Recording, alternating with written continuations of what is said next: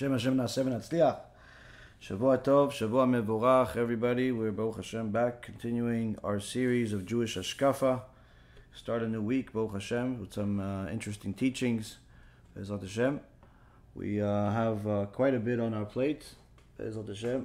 tonight's shiur will be for Refuah Shlema for Rabbanit Sarah Bat Anat, Rabbeinu Efraim Ben Shulamit, um, Rabbanit Levana Bat Sarah, אבי מורי דוד בן נסריה, אמי מורתי דוריס בת ז'ורה, and also for the הצלחה רבה for Marsha Bat Julie, and all of Am Yisrael, and all the righteous Noahides that continue to contribute, continue to help us, doing all the amazing things that uh, we're doing, Baruch Hashem, at the organization.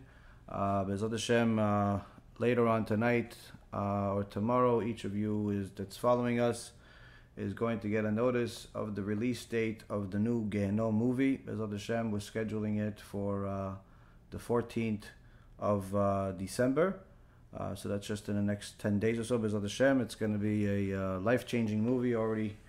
Uh, we've had uh, quite a bit of uh, quite a bit of work put into it, and already a couple of people that are behind the scenes that got the privilege of, of seeing it are saying that it's it worked. Baruch Hashem, it worked.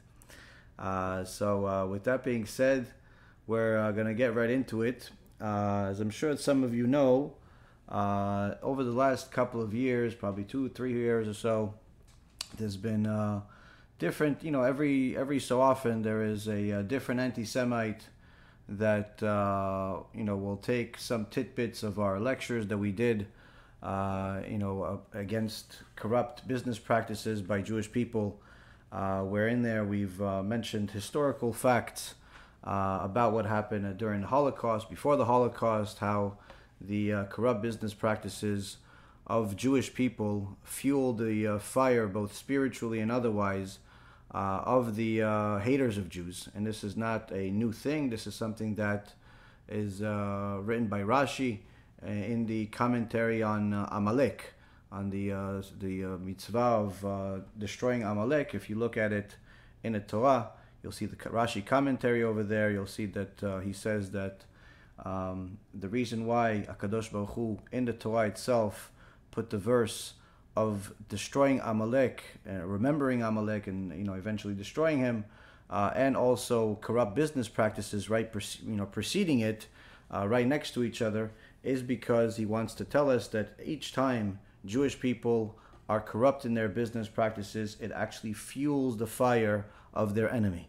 So in essence, they're hurting themselves. So of course, we've brought this in lectures. We've brought many, many sources, both historical and biblical sources, sources from the sages, so, so you know, of, of recent years, sources from sages from you know 800 or 1,000 years ago, 1,500 years ago.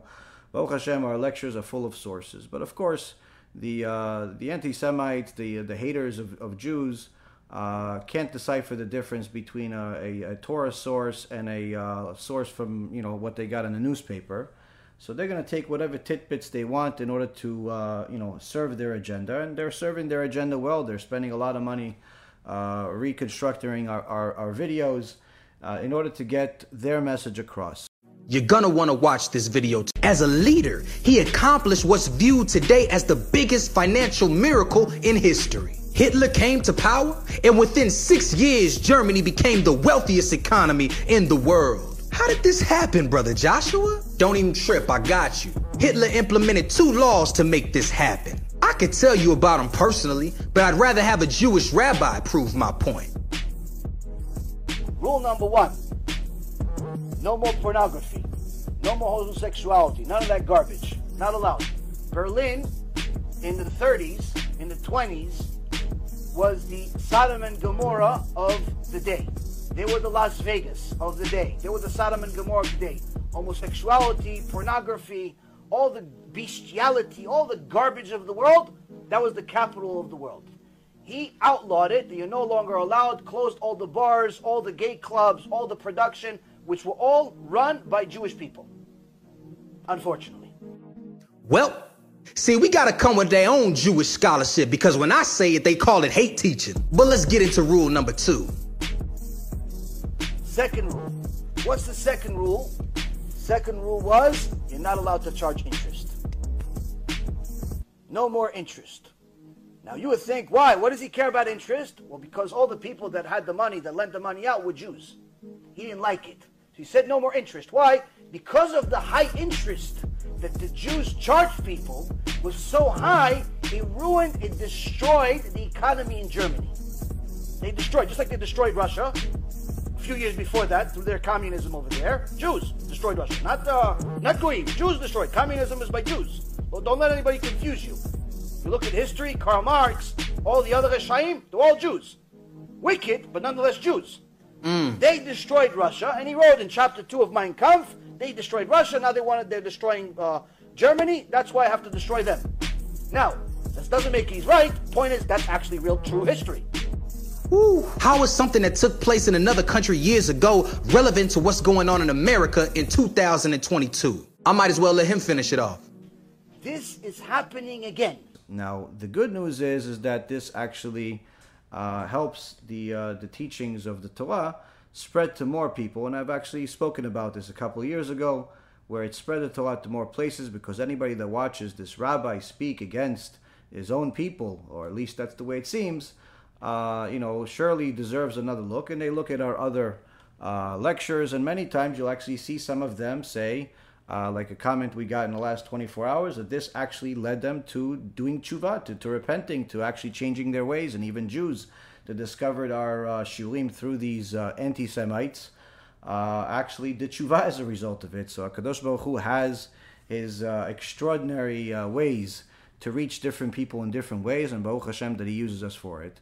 The discouraging uh, part, I would say, the sad part of uh, of these messages is really not coming from the anti-Semites, but rather coming from our fellow Jews, especially those that are supposed to be religious, that love to attack me for every single excuse they could find, sending me the messages saying, "Oh, did you see? Good job fueling the fire of the anti-Semites. You uh, you should stop doing lectures. You should stop doing shiurim." And of course, they always have some other few things to say. The haters will always have a reason to hate. And the reason why this is uh, this is sad is because if a Jew actually listened to what the clip says, they would see there's nothing wrong with what's being said. Either it's historical facts or it's things that are biblical commandments. These are things we're obligated to teach. Not uh, this is not a suggestion. This is an obligation. But of course, people hate to hear anything negative, and they think that anti-Semitism starts with my lectures. If they only spent a few minutes looking at the anti Semites and what work they do, they'll see that those very same anti Semites are actually also insulting the Gemara, they're also insulting the Rambam, they're also insulting God Himself, they're insulting everything. So, what do you want? Uh, God to erase the Torah, the Rambam to erase his Torah, the Gemara to be erased, just so some anti Semite doesn't have a new video to make? So, a person needs to obviously use their mind. But again, this is a subject that we have to address. And the reason why we have to address it is not only because it's becoming more pertinent in, in, in society today to be an anti Semite, it's, uh, it's more popular. Uh, you know, the, the fuel that was put on the, uh, you know, on the fire that already existed by different celebrities, whether it's the uh, yo yo or some of his friends from the NBA these are things that, uh, Rabotai, are, are not new fires. These are not new hatreds. This is not new anti Semites. These are people that have always hated Am Yisrael. It's just that now they're feeling free to express their opinions and their hatred and so on. This is not a new thing. This is why Yaakov Avinu says in, a, uh, in this week's parasha, Atzileni na miyad achi miyad Esav. Please God save me from the hand of my brother, the hand of Esav. So here we see that the uh, Esav, his brother, has always been a hater. It's not uh, someone that uh, was looking for the good of Yaakov. He's always been there. The problem is, is that sometimes he acts like he's his brother, and sometimes it's clear that he's Esav.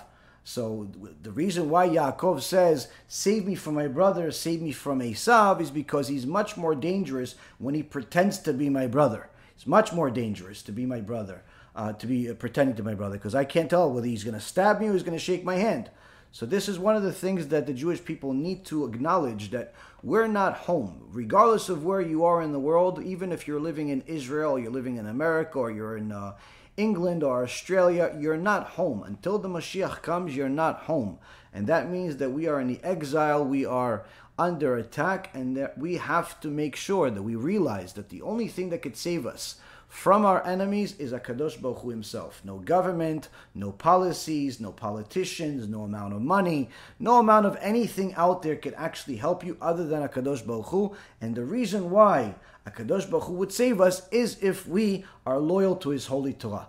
This is point that uh, every Jew needs to know. It's not gonna. He's not gonna save you because you are rich or because you are poor or because you've suffered in your life or because you had a great life. None of that stuff is going to help you. If you're observant to the Torah and the mitzvot, you'll survive, you'll be okay at the time of Mashiach, where a person has to know that if he's observant to the Torah, he has eternity. He has eternity, where even if he dies before Mashiach comes, in whatever way or another, he has eternity. He lives forever. That's greater than any Savior could ever do for you. Now, of course, most people are not aware uh, of the magnitude of what it means for Mashiach to come. They're not aware of the apparent danger that we're all living in right now as we speak with all the anti Semitism that's out there, thinking that if they make some more tweets and Facebook posts and a few more articles in some Jewish journal, that's going to stop the anti Semitism. If anything, it's going to fuel it even more. In fact, one of the things that we want to do is use our Holy Torah to address some of these things, to speak to our brothers, both the ones that are coming from the same mother and the ones that are not coming, coming from the same mother. And the reason why is because it's time for us to understand that there is a significant difference between someone that's a preacher and someone that's a teacher. And this is one of the things that uh, Chazon Ish is going to help us help us get to, because one of the you know one of the popular videos in uh, recent months has been uh, from uh, one of the uh, students of the vile hater of Jews, uh, Louis Farrakhan, Yimach Shemo V'zichro, may his name be blotted out. He's a uh, notorious hater of Jewish people without a real cause.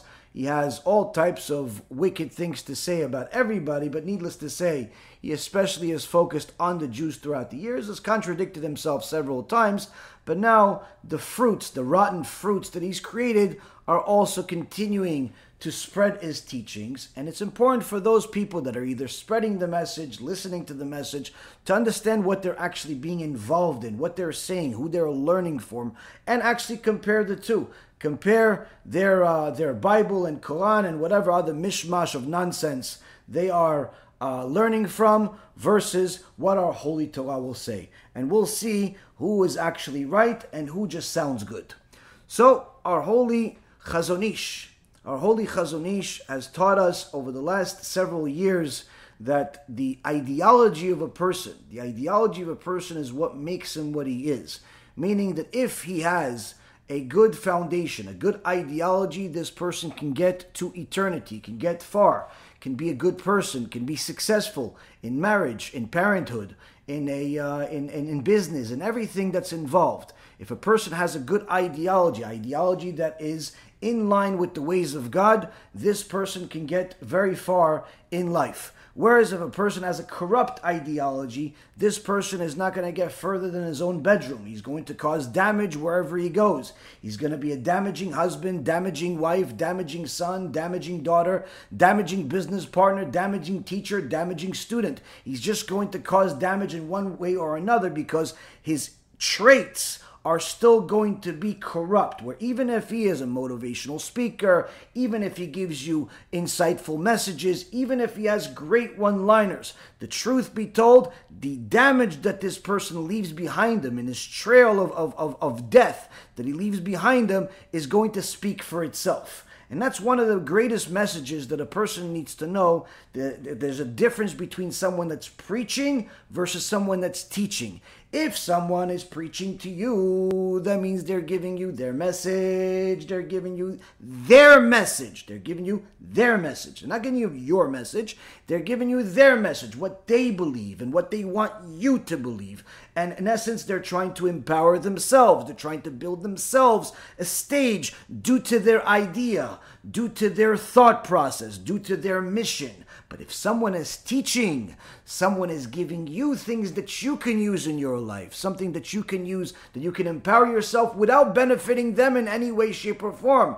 It's someone that's giving you tools that you can live your life in a better way, that you can conduct yourself in a better way. That's a, one of the greatest differences between the two. And unfortunately, in the world of uh, Farrakhan and the rest of the haters out there, all they do is preach. They preach hatred, they preach all types of messages where they simply tell you hate this one, hate that one, this one is bad, that one is bad. Okay, can you teach me something? Yeah, I just taught you. Hate this one, hate that one, the Zionists are bad, the Jews are bad, the, the this one is bad, that one is bad. Okay, great, I got it. Everyone is bad. Can you teach me something? How do I get you know, maybe get along with my wife better, become a better father, become a better servant of God. Yeah, if you hate everybody, then you'll become better at everything. Well, apparently the divorce rate is still going skyrocket, is still skyrocketing. Apparently the kids are still turning out to be criminals. Apparently people are simply only knowing to hate, but they don't know how to become better people. How are you teaching exactly? You're preaching an idea, but how is this idea bettering society? How is it bettering your own community? How is it bettering the people that are even attending these sermons? It's not. It's only causing fire to spread in more places, but the fire also spreads in their own houses. That's the saddest truth.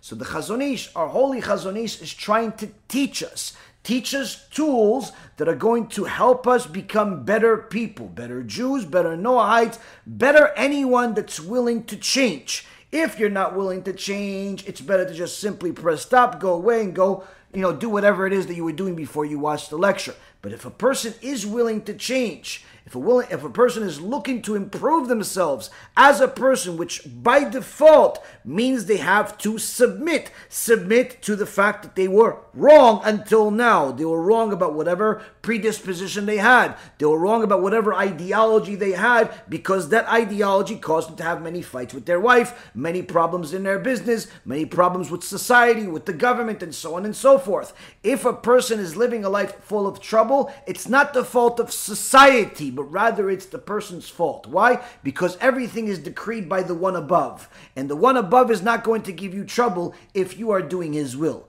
So the Chazon Ish is telling us when a man is accustomed, when a man is accustomed to being meticulous in the observance of halacha, what's halacha? Halacha is the law of the Torah.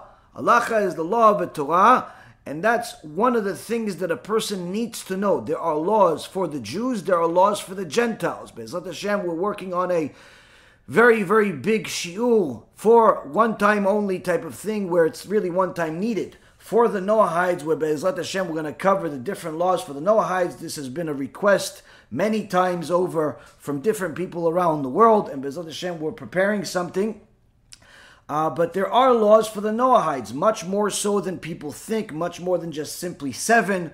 And Bezat Hashem, we're going to cover that. But there are laws. There are laws for Jews, there are laws for Gentiles. And if a person is meticulous in the observance of halacha, in oppositions to his natural and inborn tendencies, this accustoms him to have his deep understanding rule and his intellect control him. What does that mean? That means if a person submits to the law of God in opposition to his natural and inborn tendencies, everything we learned last week or two weeks ago, where a person has natural inclination, a natural inclination to be aggressive, a natural inclination to get what he wants or what she wants right now without any patience, a natural inclination to just simply get whatever they want, regardless of how many people they step on on their way, a natural inclination to believe whatever they read without necessarily double checking, a natural inclination to just want without necessarily giving, a natural inclination to be arrogant, a natural inclination to be selfish, a natural inclination to be lazy, and oh, that's a big problem in this generation.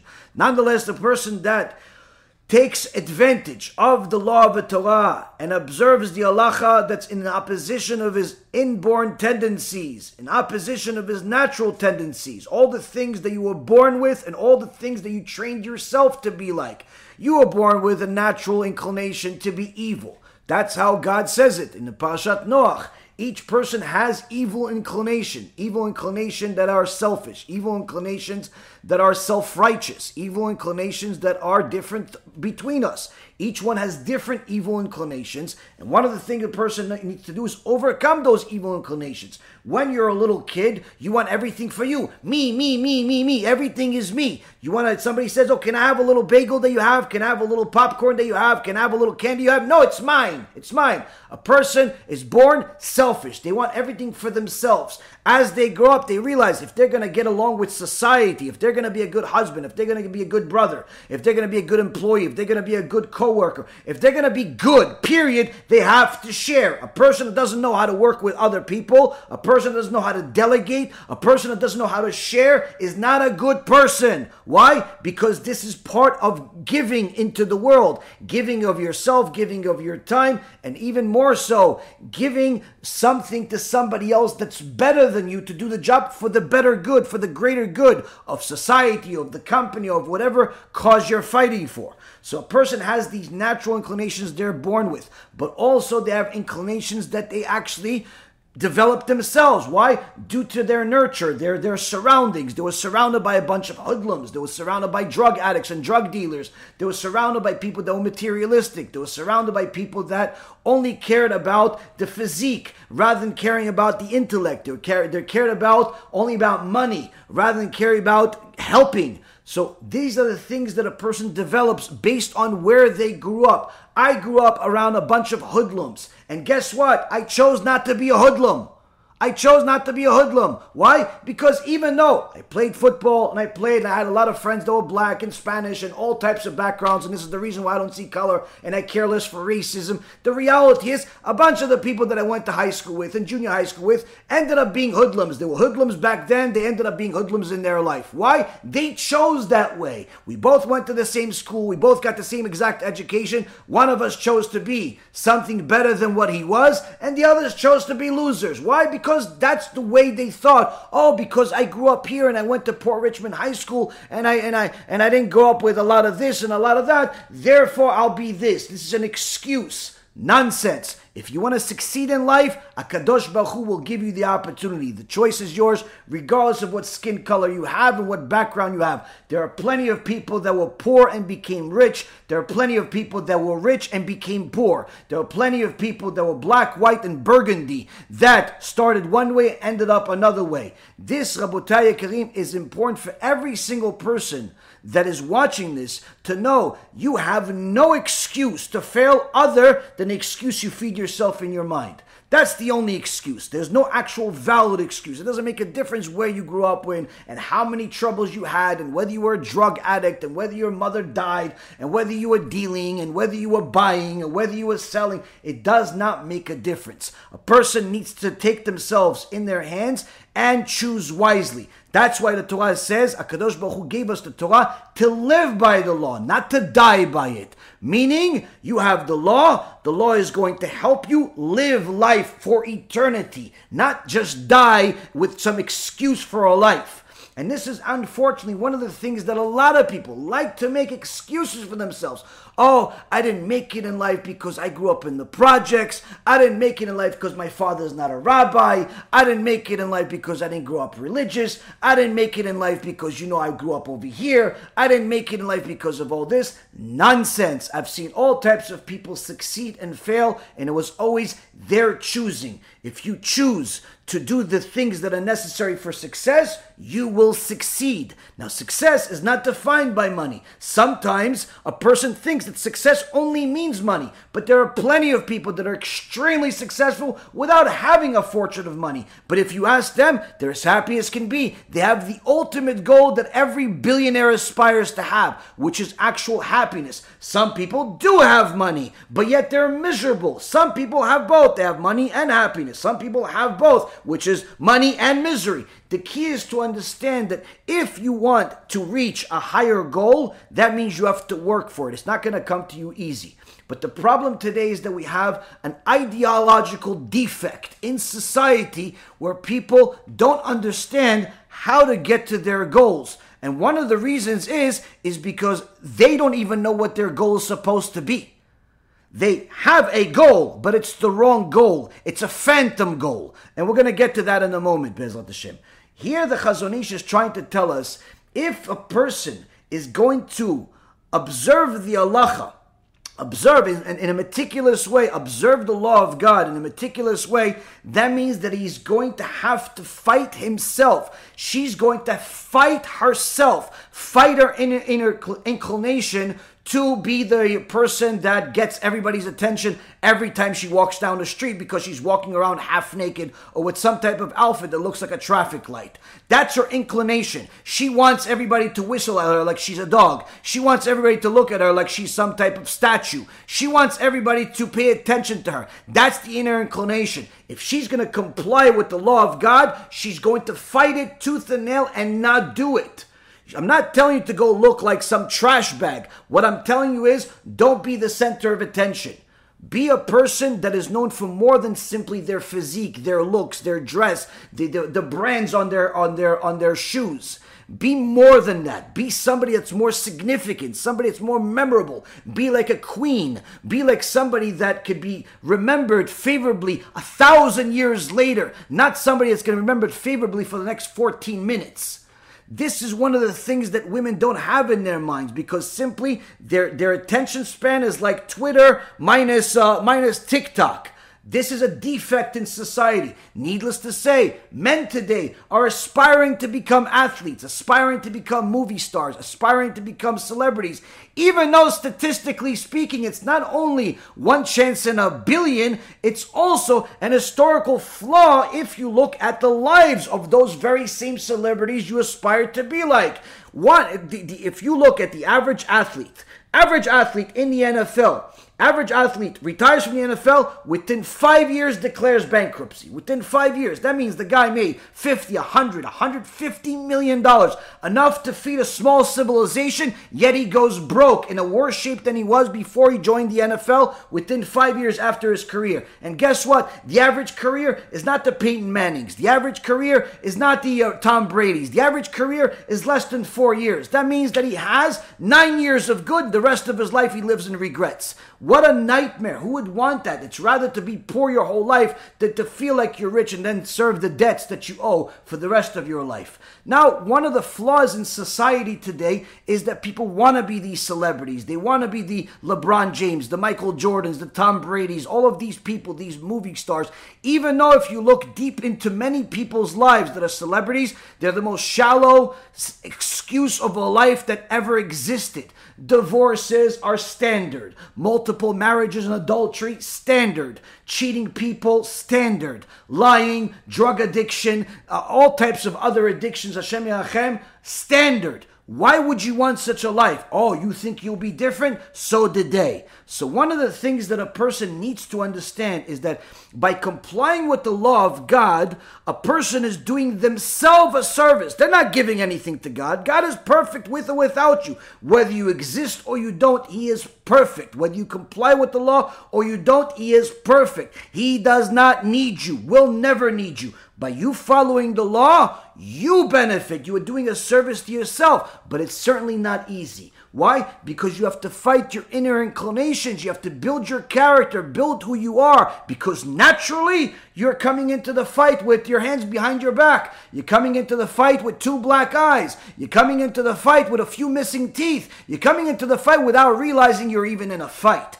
This is one of the most important messages that the Chazon Ish is telling us here today, where a person needs to know in order to follow Allah, get ready to fight. Who? Yourself. Your inner inclinations that are evil, your inner inclinations that are flawed, your inner inclinations that like addiction because you don't realize the damage that it causes you, whether it's drugs or it's women or it's this or it's that. All of these addictions are bad. And one of the things that a person needs to overcome is these inborn tendencies. And therefore, he would be able to accustom himself to have his deep understanding rule and his intellect control him, meaning let your mind, your intellect, your wisdom, let the facts, let the facts and the wisdom and experience dictate your steps not the things you hear about on the internet or the things that appear one way and may end up being another. Don't let your feelings decide which way you're going to go, who you're going to marry, who you're going to uh, to be friends with, who you're going to watch, and who you're going to invite. Let your mind, your mind that has facts in it, a mind that it requires a lot more effort to develop, let that dictate what your decisions are, not your emotions that are here today, gone tomorrow. One of the things that the Chazon Ish is trying to tell us here is that if we let the intellect rule, it'll enhance our constant awareness of the importance of submitting to our inner sense and elevation, uh, elevated conscious, meaning when a person uses their intellect, their intellect that's obviously comprised of truth, their intellect that's comprised of facts, not emotions, not uh, uh, uh one liners, not shock jocks, actual real information. Information that removes all emotions, information that is as straight as an arrow, information that's black or white, correct or wrong, information that's going to dictate what is right and what is wrong based on reality, not based on some emotion and some popularity contest. When a person uses that information, uses their intellect, this is going to help them elevate that inner conscience, that part of God that God put in you when He blew a, a, a neshama into Adam Rishon. That part will start lighting up. That part will be the dominating force in your life. That part is going to make you a much more spiritual person because you're acting accordingly. But if a person acts according to their emotions, then the difference between you and some cow in Arkansas is nothing. The difference between you and some pig in Texas, nothing. The difference between you and some terrorist, nothing. Difference between you and some anti Semite, nothing. Why? It's all emotional based. It's all emotional based and it's irrelevant of whether a person is Jew or Gentile in this regards. This is one of the most important aspects of it. These are things that are relevant to all of mankind. These are relevant to all of mankind. If a person will elevate himself will elevate himself through the truth of the Torah itself, that person will arrive at a much better destination than they can possibly imagine. But if they don't, their destination is doomed. There is no second place that's good. There is no second place. It's either amazing or it's a nightmare. There is no in between. There's no gray area. No gray area in life. There's no gray area in eternity. It's either a person has an amazing life or a person has one tragedy after another with a few breaks in between. This is one of the things that a person needs to train themselves. Train themselves to become a spiritual person, distancing themselves completely from coarseness, from being rude, from being rough, from being insulting, from being damaging. Now, of course, people mistake being brutally honest with being obnoxious. Oh, yeah, I'm brutally honest. And by the way, da, da, da, da, da, and they say all types of horrible things. That's not being brutally honest. That's being just a, a jerk. That's being obnoxious. That's being a person that, that's simply an idiot. That's not being uh, brutally honest. Brutally honest is if you say the facts as they are, even though it may offend certain people, but that's not your intention. But if your intention is to deliver a message that you know is going to insult somebody, but not yield any good as a result, the better good is not greater than the insult, then obviously you're a moron for doing it, and certainly you are insensitive. So a person needs to understand the difference between these things. Because if they become a much more spiritual person, there are going to be times that they're going to be brutally honest. But at the same token, they're going to be honest for the better good, for the greater good, not to build themselves a stage, not to make themselves some type of a uh, of, of stage where they are better than everybody else, but rather a place where everybody can get to, a place that they're trying to build everybody with them, not everybody beneath them. These are the things we learned in our last shiur, and Bezrat Hashem, we're going to continue now, building on it in the very same chapter in the Chazon Ish, in the uh, chapter 4, section 8. And the Chazon Ish continues and he says the following If the meticulousness in halacha and observing the laws of the Shulchan Aruch are easier to accommodate and more effective in refining one's character traits in general, they are also a cure for all corrupted traits in particular.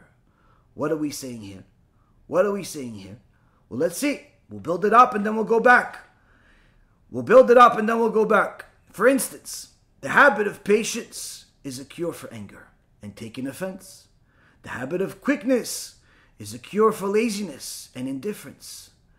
The habit of accepting the ridicule of others is the cure for seeking honor. One who is particular in his actions acquires a great and strong trait of endless love for being particular. This love will enable him to despise all his opponents, even though those opponents are childhood friends, namely the group of bad traits that he delighted in as a child. Meaning, childhood friends is not people, but rather it's the inner traits that you've had your whole life. So let's see, let's dissect it, let's go into it. Be'ezrat Hashem na'aseh v'natzliach, trying to figure out how we can use our age-old teachings of the Holy Torah and apply it to our lives to make it a better world, Bezat Hashem. Dealing with the relevant problems of today and not ignoring them or running away from them or thinking they're going to go, go away like a bad smell.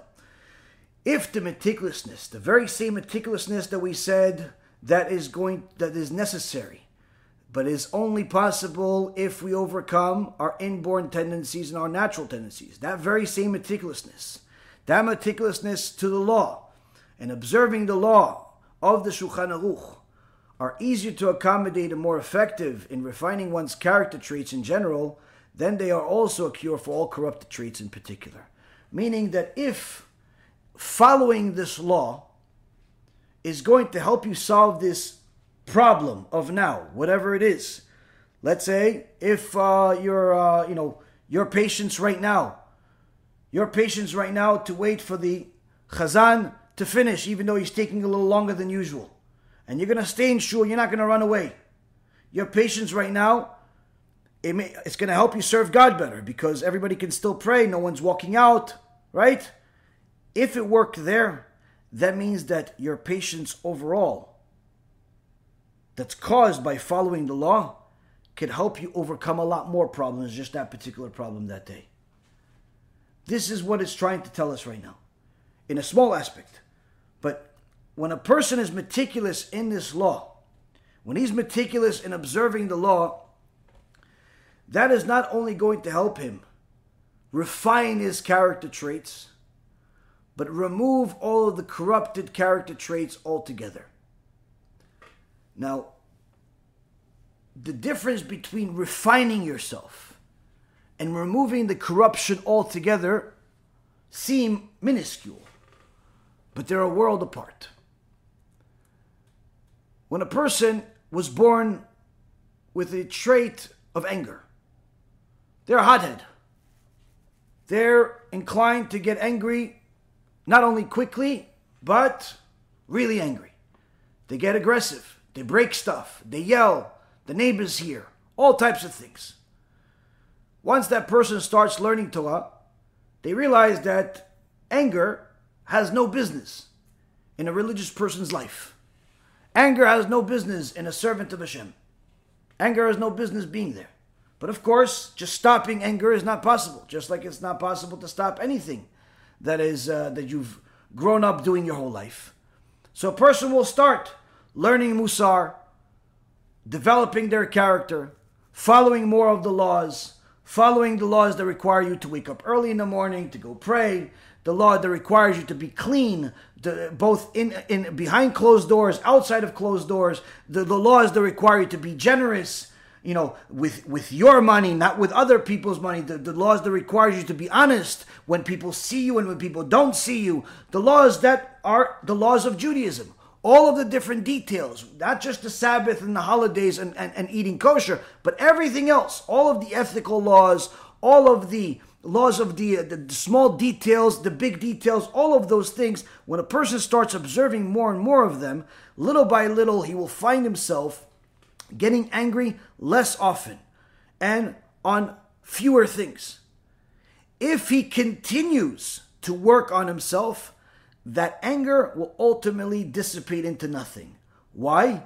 Because the more a person is observant of the law, the more a person is going to learn about it and become more observant and apply it to their life in such a fashion that this becomes their mission in life, then that person is going to develop a closer connection with their Creator. A closer connection with their Creator that where they realize that there en od milvado, that there's nothing else but him. Meaning that when a person comes to you and tells you something that would typically make you upset, instead of getting upset, you become a small version of King David, where Shimi ben Gera came and cursed him a klala nimretzet. Klala nimretzet is, a, is, is multiple curses. He called him a, a, uh, a child out of wedlock, a, uh, a, murderer, an adulterer, and so on and so forth. Several different curses. He cursed him, but not only cursed him, he cursed him in front of his entire army, meaning that King David was in a position of power. King David was a king. He was in a position of power. He had his army next to him. I mean, this is like public embarrassment. And instead of killing him, King David says, God told him to curse me. Meaning, if I didn't deserve what he said, God wouldn't allow it. it would, he wouldn't allow it to happen. That means that instead of being upset at him for cursing me, I have to investigate myself to see why do I deserve this? Why do I deserve this? Because if I didn't deserve it, certainly this wouldn't happen. Now, of course, this is a elevated level that's beyond our comprehension. But the point still is that a person that is more observant of the Torah and its laws is going to connect to God in such a fashion where they realize that everything is from Him. That flat tire is from Him. That raise you got at the job is from Him. Got fired, that's from Him. You had a kid, that's from Him. You got married, that's from him. Divorced, that's also from him. Your friend spoke about you behind your back, that's from him. You lost money in the stock market, that's from him. You just got an inheritance of zillions of dollars, that's also from him. Everything is from him. Ein od milvado, there's nothing else but him. Everything is from him. Therefore, if this person or this thing or whatever event out there is in front of me, is facing me, is attacking me. That's also him. Why should I be upset at him? Why should I be upset at him? I rather be connected to him. Instead of being upset at him or her or them, let me connect to him.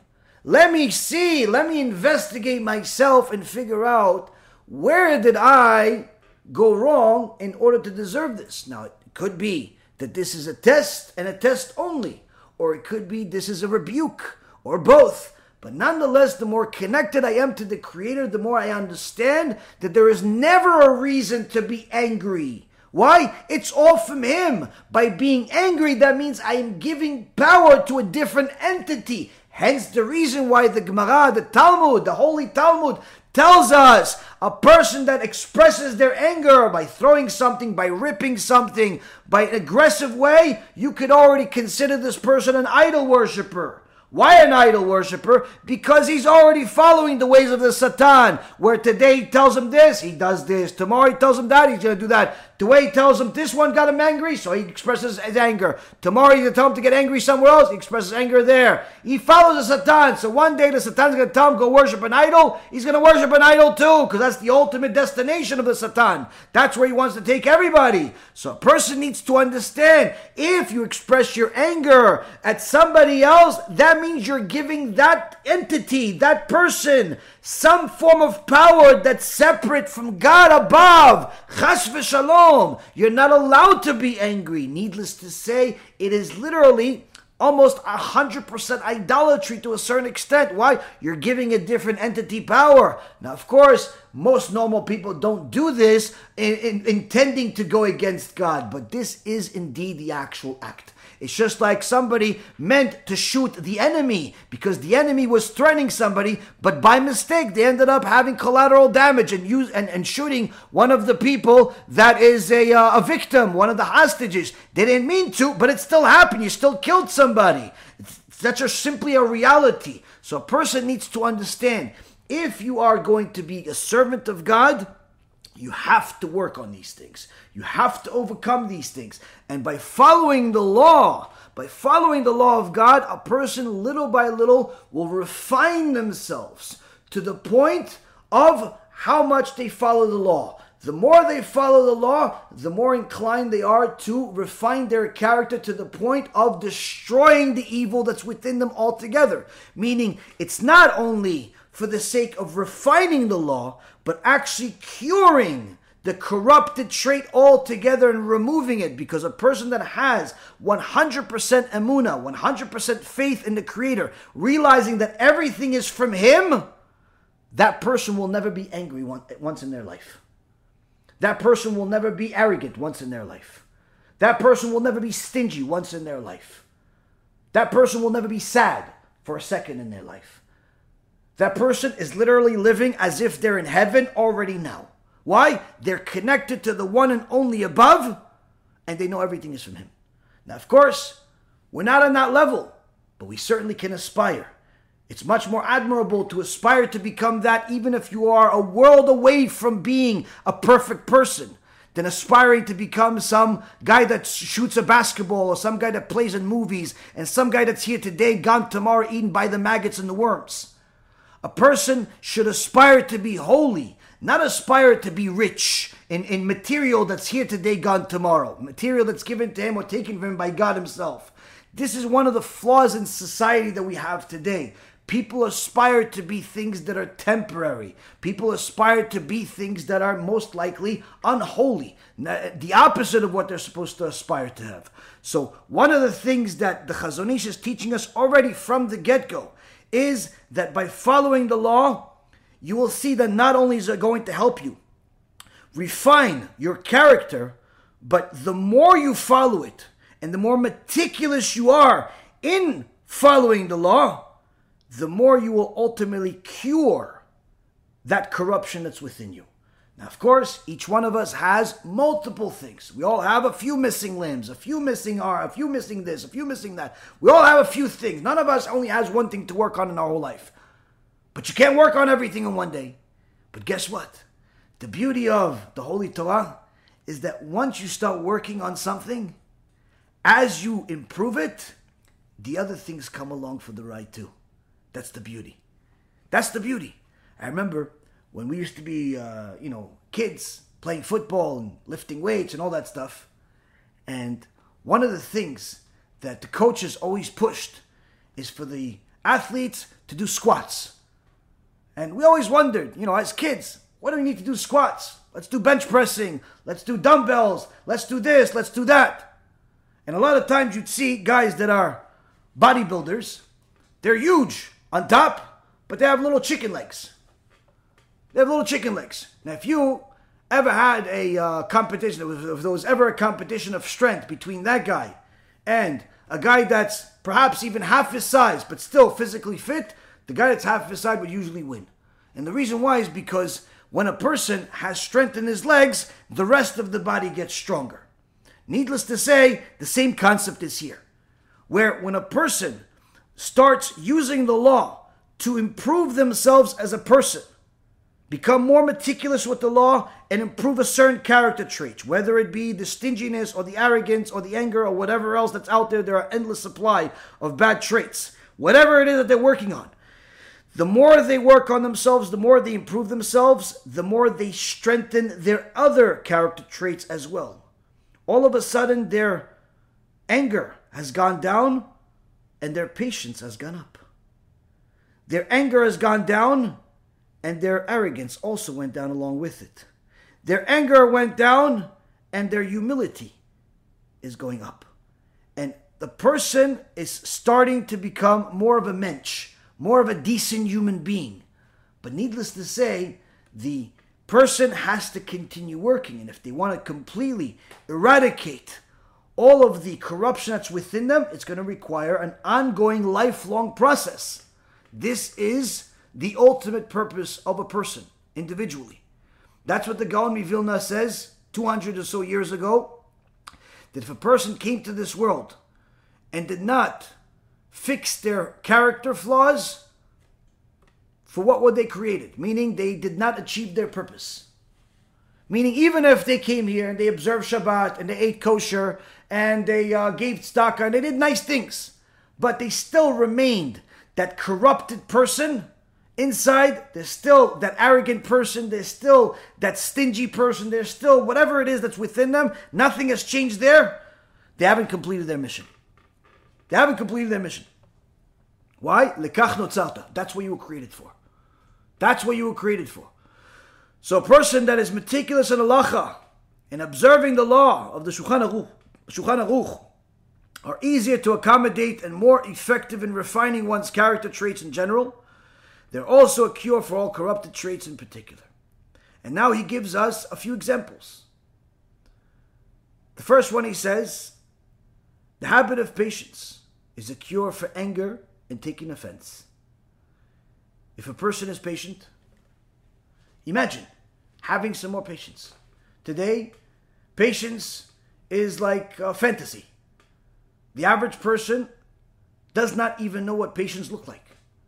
They think that if they send a text message and you don't respond, the second that they know that you've seen that text, or the computer tells them, or the phone tells them they saw a text, because there's a little check mark next to the message they sent you, and you don't respond right away, that means that, oh, you, you don't want to respond, you hate them, you're ignoring them, uh, you're, you're, you're dodging them, uh, you're, you you have some type of uh, uh, plot against them, or, or you're, you, whatever it is. Like people have all these crazy thoughts. Why? Because their patience simply does not exist.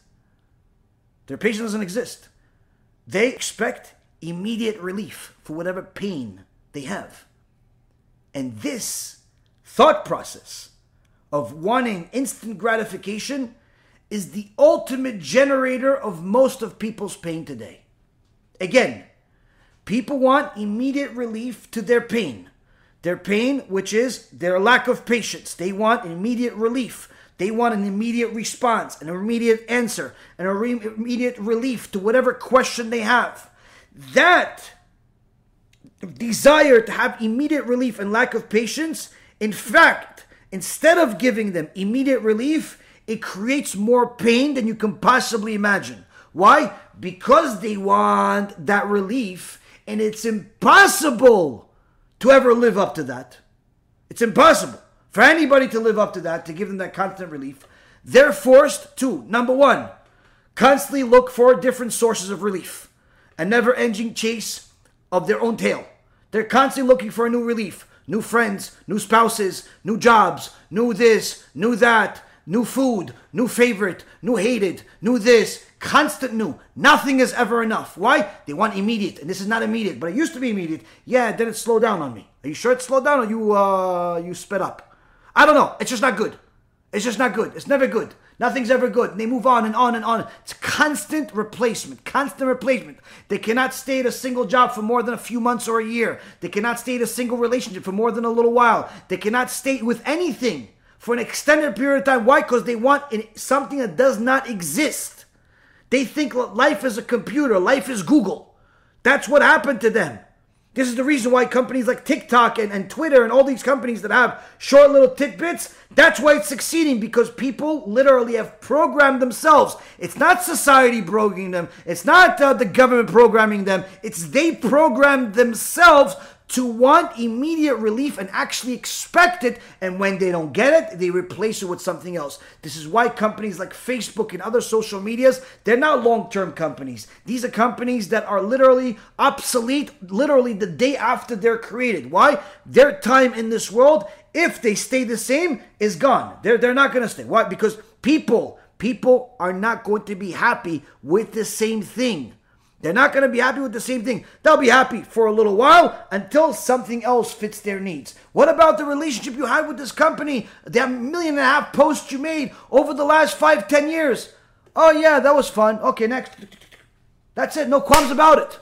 Everything becomes MySpace. Everything becomes old technology. Everything becomes DOS, Atari. Everything becomes Commodore 64 and a bunch of things that probably some of you don't even know existed because you're so young.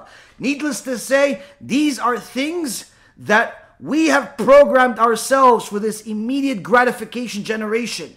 And unfortunately, this immediate gratification generation is the most depressed generation in history, even though materially it's the wealthiest generation in history. If you look at the lives of our forefathers 100 years ago, 200 years ago, 400 years ago, poverty was standard. Poverty was standard, but people were happy. Today, Wealth is standard. Today, success is standard. Today, every neighborhood has some winners. Every neighborhood has somebody that made it. Every neighborhood has something, but yet, misery everywhere. Divorce everywhere. Hatred everywhere. Why? Why? Because people feel like they need to be satisfied immediately.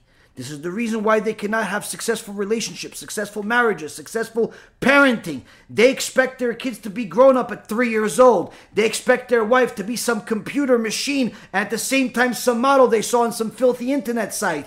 They expect their husband to be some money machine, some uh, uh, patience machine, some psychiatrist, psychotherapist, and psychologist all at one, and at the same time to be some movie star too. They expect all of these things right away, and when they don't get it, it's only a matter of time before they replace it. Hence the reason why divorce lawyers, uh, divorce lawyers are making a fortune. Divorce lawyers are making a fortune.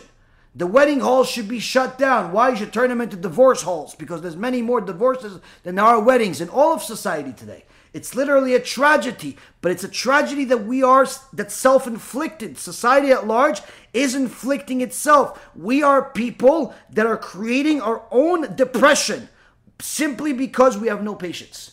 We want immediate gratification. So the first thing we do, we constantly look for replacement. Replace, replace, replace, replace, replace, everything replace. Then after that, then after that, when it's not possible to replace, what do we do? We start delving into it. Why is he not responding? Why didn't they call me back? Why didn't they respond to my email? Ah, they probably don't want to do business with me. Ah, she probably cheating on me. Ah, probably uh, is conspiring against me. Ah, they're probably this, they're probably that, and all the thoughts and all the suffering, all of the thoughts are negative. Nobody gives the benefit of the doubt to the other party. Nobody gives the benefit of the doubt. They can watch a million and a half lectures about uh, Nachum Ish Gamzu and the Baal Shem Tov giving the benefit of the doubt and Kaf Zechut and benefit of the doubt. And while they're watching it, they're not giving somebody else the benefit of the doubt. Oh, he didn't respond?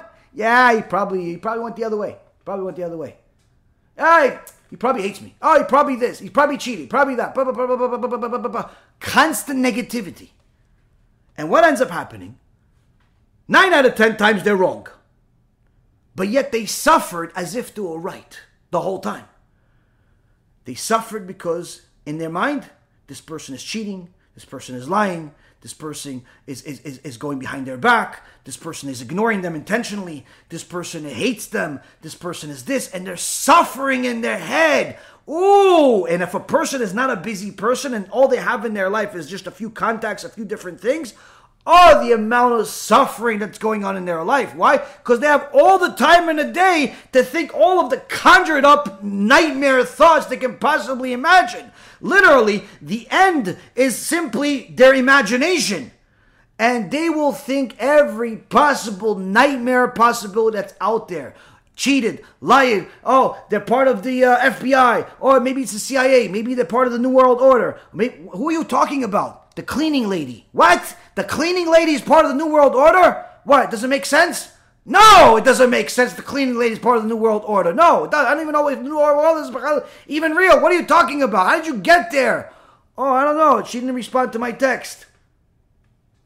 When did you send her a text? Oh, like two minutes ago. We may need to institute you. Oh, so maybe you're part of the New World Order. Oh, you know how many people like this I know? People are psychopaths, but it's all self inflicted. You can't even help them. Only the Holy Torah can help them, and only if they accept it on themselves that what I believe, my predisposition, is wrong. I have to fix myself. I have to fix myself. When something doesn't happen right away, that is normal. If he doesn't respond, if she doesn't respond, whether in time or at all. That's normal. That's normal. The immediate gratification mentality is abnormal. Is abnormal. And a person that expects the world to dance to their tune without an end is a person that is constantly going to suffer all of the worst thoughts that can possibly exist will go into their head about every one of their relationships, which means they will actually not only self destruct, but they'll also destroy the relationships without anything ever happening. Do you ever have one of those relationships where all of a sudden the person doesn't answer you anymore? You send them a message, you were friends already for a year, two years, three years, whatever it is, five years, and all of a sudden you send them a message, they don't respond to you. Okay, maybe they didn't get the message. Hopefully, you're a normal person, not crazy. Oh, didn't get the message. Okay, fine. Send a message a week later. Or if you're a psychopath, five minutes later. Still don't respond. Oh, maybe their phone broke. Okay. A week later, probably fixed their phone by now. Send another message. Still don't respond. Oh, maybe they, they, don't have money to buy the phone. I'll send them an email. Surely they have an email. They have an email work. Send an email. Hey, how you doing? They don't respond to the email either. Oh, maybe my email went to uh, spam. Okay, so uh, you know what? Let me just uh, if I see him, if I see him at uh, usually he likes to go there. Usually, oh, I'll see him at synagogue, and you see them and they see you, and they sometimes don't even say hello. Sometimes they do, but they walk pa- past you as if you they don't really know you. Do you ever have those relationships? You know how those th- those things happen? They happen in people's minds. All of those things, those relationships that simply just they're solid one day and gone the next, that all happened in somebody's mind where that person decided to end that relationship simply thought of all types of things, concluded a bunch of different things without verifying. They heard it either from somebody that has a big mouth that's full of lies and all types of other nasty things, or they simply thought it to themselves. They concluded to themselves, and therefore they ended something that is unfixable. Unfixable. Why? Because even if they come back a year, two, three, four, five, six, seven, years later, hey, by the way, listen, I'm sorry I haven't talked to you for the last five years. I thought that uh, you uh, did such and such, but actually, you know what? I just ran into that person. I asked them about it. They had no clue what I was talking about. So really, I was wrong. I'm sorry about that. Okay, thanks for the sorry, but I moved on with my life. So even the apology doesn't help. Why? You've destroyed it already. You've destroyed it already. How did you destroy it? In your mind in your mind. Why? Because you wanted immediate gratification. You wanted immediate answers. You wanted immediate things. You had no patience to find the truth. You had no patience to verify. You had no patience to get to the bottom line. You had to get to a point now, and you decided now, and you decided wrong. These types of things happen all the time. People literally end relationships based on imagination. People end up destroying their lives destroying all types of things based on things that don't exist. But this is a product of society that doesn't have Torah. Because had a person had the holy Torah in their life and put submitted themselves to the law, things like this wouldn't happen. Somebody said, "Yeah, but I'm religious, but it still happened to me."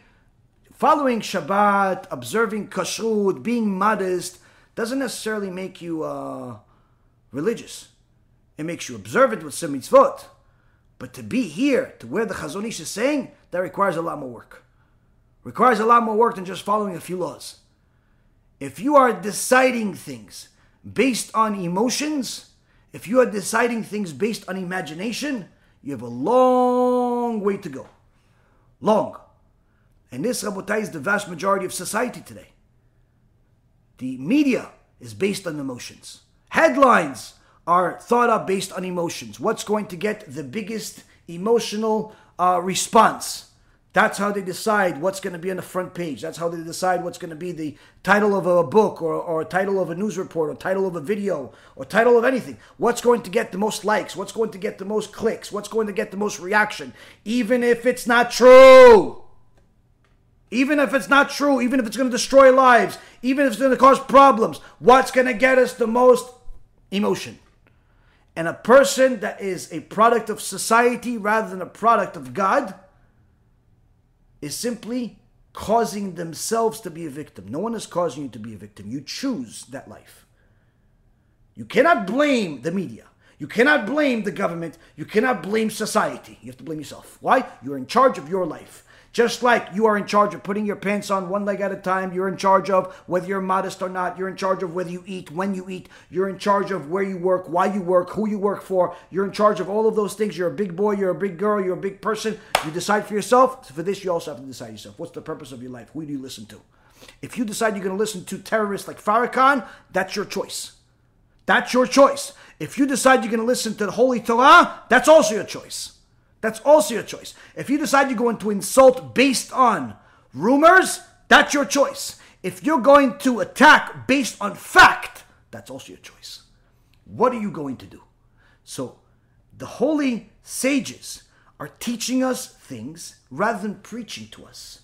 Where they're telling us there are certain tools that you have at your disposal that will help you relieve so much pain from your life. Where if a person uses the Torah in order to develop patience, that patience, that patience will alleviate the pain you have from anger, the pain you have from taking things in a negative way, taking offense. So many people get offended by the smallest things. Oh, you mentioned black. I'm black. Did I insult black?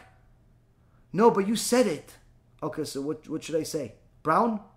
Burgundy? Yellow? Dark orange? Green? What? What do you want me to say? Say African American. But you're not from Africa. Okay, but you're still considered that. Okay, fine. Oh, you said uh, homosexual. Okay, what do you want me to say? Toiva? Disgusting? Filth? What do you want me to tell you? Someone that does things the wrong way, the opposite way? What, what do you want me to say? No, you should say LGBTQ A, B, C, D, E, F, G. I'm never to say that. To remember it is already requires a certain amount of brain power I don't want to use. But people get offended. People get offended by the smallest, dumbest things in the world.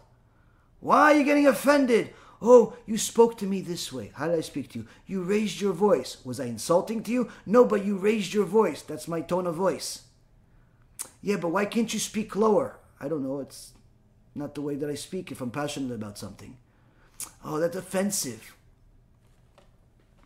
You can't help it. You can't you can't appease these people. They're offended by everything. Today, people are offended by what they choose to be offended. Yesterday, if you said anything against the Holocaust, that was offensive. Today, no problem. Yesterday, if you said anything about uh, you know a uh, homosexuals, uh, this was something that uh, you know it's not a problem. Normal to be against homosexuals. Today, you're uh, banned, corrupt, uh, you know, practically lynched in society. How could you be against homosexuals? Yeah, but throughout all of history, Every civilization has been against homosexuals, including the homosexuals. So today, things are a little bit upside down. A person that works on themselves, works on themselves in such a way where they develop patience. That patience will be the cure for their anger and for their taking offense. Why? If you're patient, you're going to let time do its job. And you'll see that most things that would naturally make you upset. If you let time do its t- do its thing, you'll see that it actually worked out better than you thought. He didn't call you back not because he was ignoring you. He didn't call you back because he was making calls on your behalf in order to give you good news by the time he called you back. You see, they didn't respond to your email not because they don't care about what you have to say didn't respond because the email went to spam. And only after they ran into you in the streets and they asked you how you doing? I'm still waiting for your message. And you say i sent you a message three days ago and they asked you when? Let me check. And they check right in front of you and they see that your message went to spam. And you see wow this this was all a misunderstanding. You you went to a you know you didn't get the message. You can't be mad at somebody who didn't get the message. When you let time do its thing you'll see that really the anger was wrong to begin with. And even more so, when it comes to taking offense. If you have patience, you'll see that most people don't intend to offend you. If you pay attention to what they're trying to tell you, you'll see that they're not really trying to offend you. There's usually people that are trying to offend you are much more direct. They don't beat around the bush, they don't play games, they usually are pretty direct. And if they're not direct, that usually means that they're not trying to offend you. If anything, they're trying to help you. So, a person that will work on his patience will ultimately benefit in becoming less angry with people that are beloved to them and also just people that are co-workers and otherwise. Whereas if a person that continues to be impatient, that means that they're going to be prone to anger, at the most important people in their life. They're going to be offended by everything because no one could ever live up to their standards. No one could ever be a person that's going to be sufficient for them. And their lack of patience will be literally the, the, the, the, the water that is growing the plant of anger and, uh, and animosity in their life. Then the Chazon Ish says also the habit of quickness is the cure for laziness and indifference. In this generation, one of the common traits that you have to work with with young people is that they're very lazy. This is not something that necessarily started now, but it's much more standard now. Where kids today have so much freedom with their time, and even kids from the previous generation that are now pretty much adults in their 20s and 30s, they have so much freedom with their time that they're prone to be lazy. They wake up whenever they want to wake up, they sleep whenever they want to sleep, and their ur- lack of urgency is standard. They're never really like in a hurry. I know that there's, you know, uh, a world of difference between the mentality of, you know, where I spent most of my life in New York versus the mentality of people in, in Florida or in many other places, quite frankly, where the mentality over there is just get stuff done. Let's, uh, you know, you have something, you have a goal, let's get it done. The mentality here is everything is, everybody's like on vacation. Everybody's like on vacation, take your time, take it easy. Whenever I get done, I'll get done. That's not necessarily the uh, easiest uh, uh, transition to make, especially if you are faster than the fast and now you're going to the slower than molasses. Uh, you know, it, it, it's a little bit difficult to uh, to work with, but this is also part of character development. A person has to slow down sometimes in order to deal with certain people, but also you can't slow you down to the point of a halt like the current generation has become standard to the, what, what they're doing. People literally are so lazy that it's hard to determine whether they're lazy because it's just there's you know that's the way they are or they simply don't care. And the line between those two is very thin. Hence the reason why he's telling you that the uh, uh, quickness is a cure for both laziness and indifference. Because if a person is lazy it doesn't necessarily always mean that he's indifferent doesn't always mean he's indifferent, but it's most of the time it does mean that he's indifferent, that he doesn't really care. But if he's indifferent, he doesn't care, doesn't necessarily mean that he's always lazy. But sometimes it does. Either way, if a person is gets themselves used to just getting stuff done, it's in front of you, do it instead of being a procrastinator, instead of just being lazy, not doing it, just trying to enjoy life much more than be productive in life then unfortunately this is the type of mentality that is very destructive uh, for something that has a lot of potential. Where uh, this type of thought process is a uh, is, is bad, but if a person can fix it, if a person can become quick uh, and just get things done right away, that will naturally uh, uh, remove their their inclination to be lazy because it's the exact opposite, and even more so it's going to cause them to take things more seriously and not spend enough time to have an emotional stake in everything in order to determine whether they care or don't care because they're going to be too busy doing. This is also one of the biggest differences between successful people and failures. You know, the people that fail are not necessarily always lazy bums sitting in the streets. Many times, the people that fail are not necessarily those people that uh, are in the streets. Many times they're people that work and they have regular jobs and they have regular lives and whatever it is, but they're still, according to their standards or whether what they wanted to get to, they're still considered failures. And the reason for that is because those people are typically too busy talking about what they want instead of doing what they need to do. Many people spend a lot of time talking about what they're going to do once they have what they want and not spending enough time actually doing anything about it. So, the person that is an ambitious person, that's a go getter, that gets stuff done, this is a person that is going to be much more likely to succeed than is, you know, friends and colleagues and society because not because they're necessarily better at everything, but rather because they're putting they're constantly putting themselves in a position to succeed where if success were possible, they would be the candidate.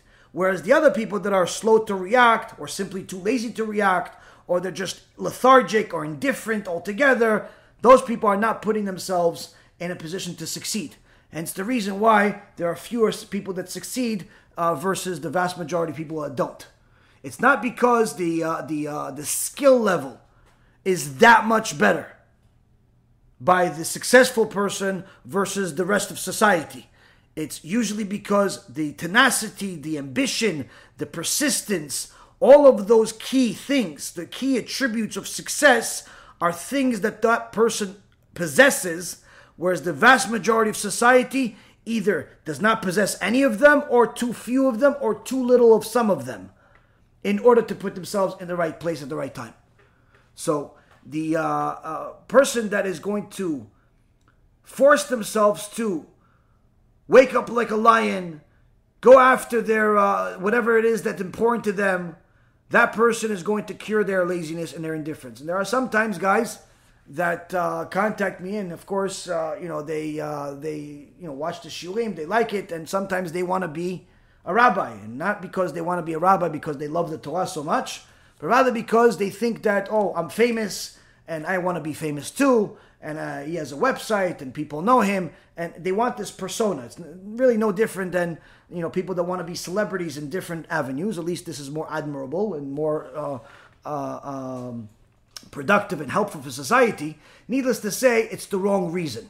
If you want to be a if you want to be a rabbi because you want to be famous if you want to be a teacher because you want to teach the world rather than uh, help the world then uh, this is the wrong reason to go behind things. But nonetheless the uh, the constant issue that uh, I deal with with those people, the young people that want to do it, is that they want something, but they don't want it enough in order to change themselves.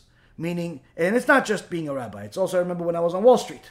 When I was on Wall Street, I, I would literally talk to different guys that would work for me. I had a bunch of employees and a bunch of people that would interview over the years, and everybody wanted one thing: my job. That was like literally like they would look at you like I want that. I want that chair. I want that computer. I want that office. I want that company. I want that logo. I want everything. That's what they want. They thought that they want the end product. And everybody in society always thinks about the end product. They think about the CEO making 50 million a year. They think about the uh, the uh, the guy that scored a touchdown. They think about the the guy that's uh, on TV, the guy that just won, the guy that just did. They want the end product. Little do they know that it didn't start that way. And quite frankly, even when they know, they don't care. They just still want the end product, not realizing that even if they had the end product, they wouldn't survive 24 hours in those big shoes. Why? Because that person got there not because they were born a certain way from a certain background of a certain society or a certain color or a certain speech pattern or a certain intellect there are plenty of smart people that don't have money, and plenty of stupid people that have plenty, and quite the opposite also. There are plenty of black people that succeed and plenty of black people that fail. Plenty of Jews that succeed, plenty of people that Jews that fail. There are plenty of everything, both success and failures, both losers and winners. The, the difference here, Rabotai, for a person to know as far as their own ishtadlut, their own efforts, is to know that that end product, it's not yours. Why? Because that end product took time to cook. It took time to get there. That's why it's there and it's going to be there for a little while. Whereas if you went there, you wouldn't know what to do with that belt. You wouldn't know what to do with that trophy. You wouldn't know what to do with that check. This is the reason why people that win the lotto tend to lose all of the money within a, sh- a short period of time.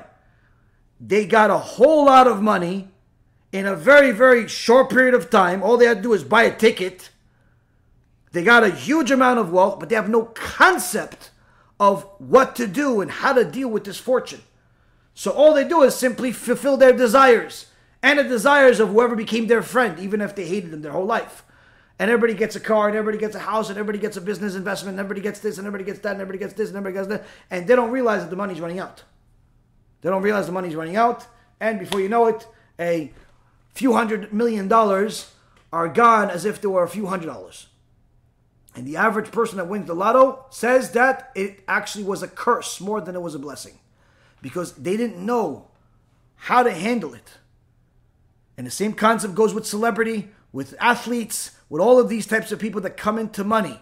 Very quickly, they tend to fail miserably in their life, much more, much more by a factor of a million than someone that builds their wealth slow and steady. Someone that builds their, their marriage slow and steady. Like these relationships where they start off with really passionate right away. Oh, I love him. He's the love of my life. And, uh, and she's my soulmate. And even though they met, just met 15 minutes ago. And it's really all lust. It has nothing to do with love. Nonetheless, those relationships are, you know, virtually, it's impossible for those relationships to work.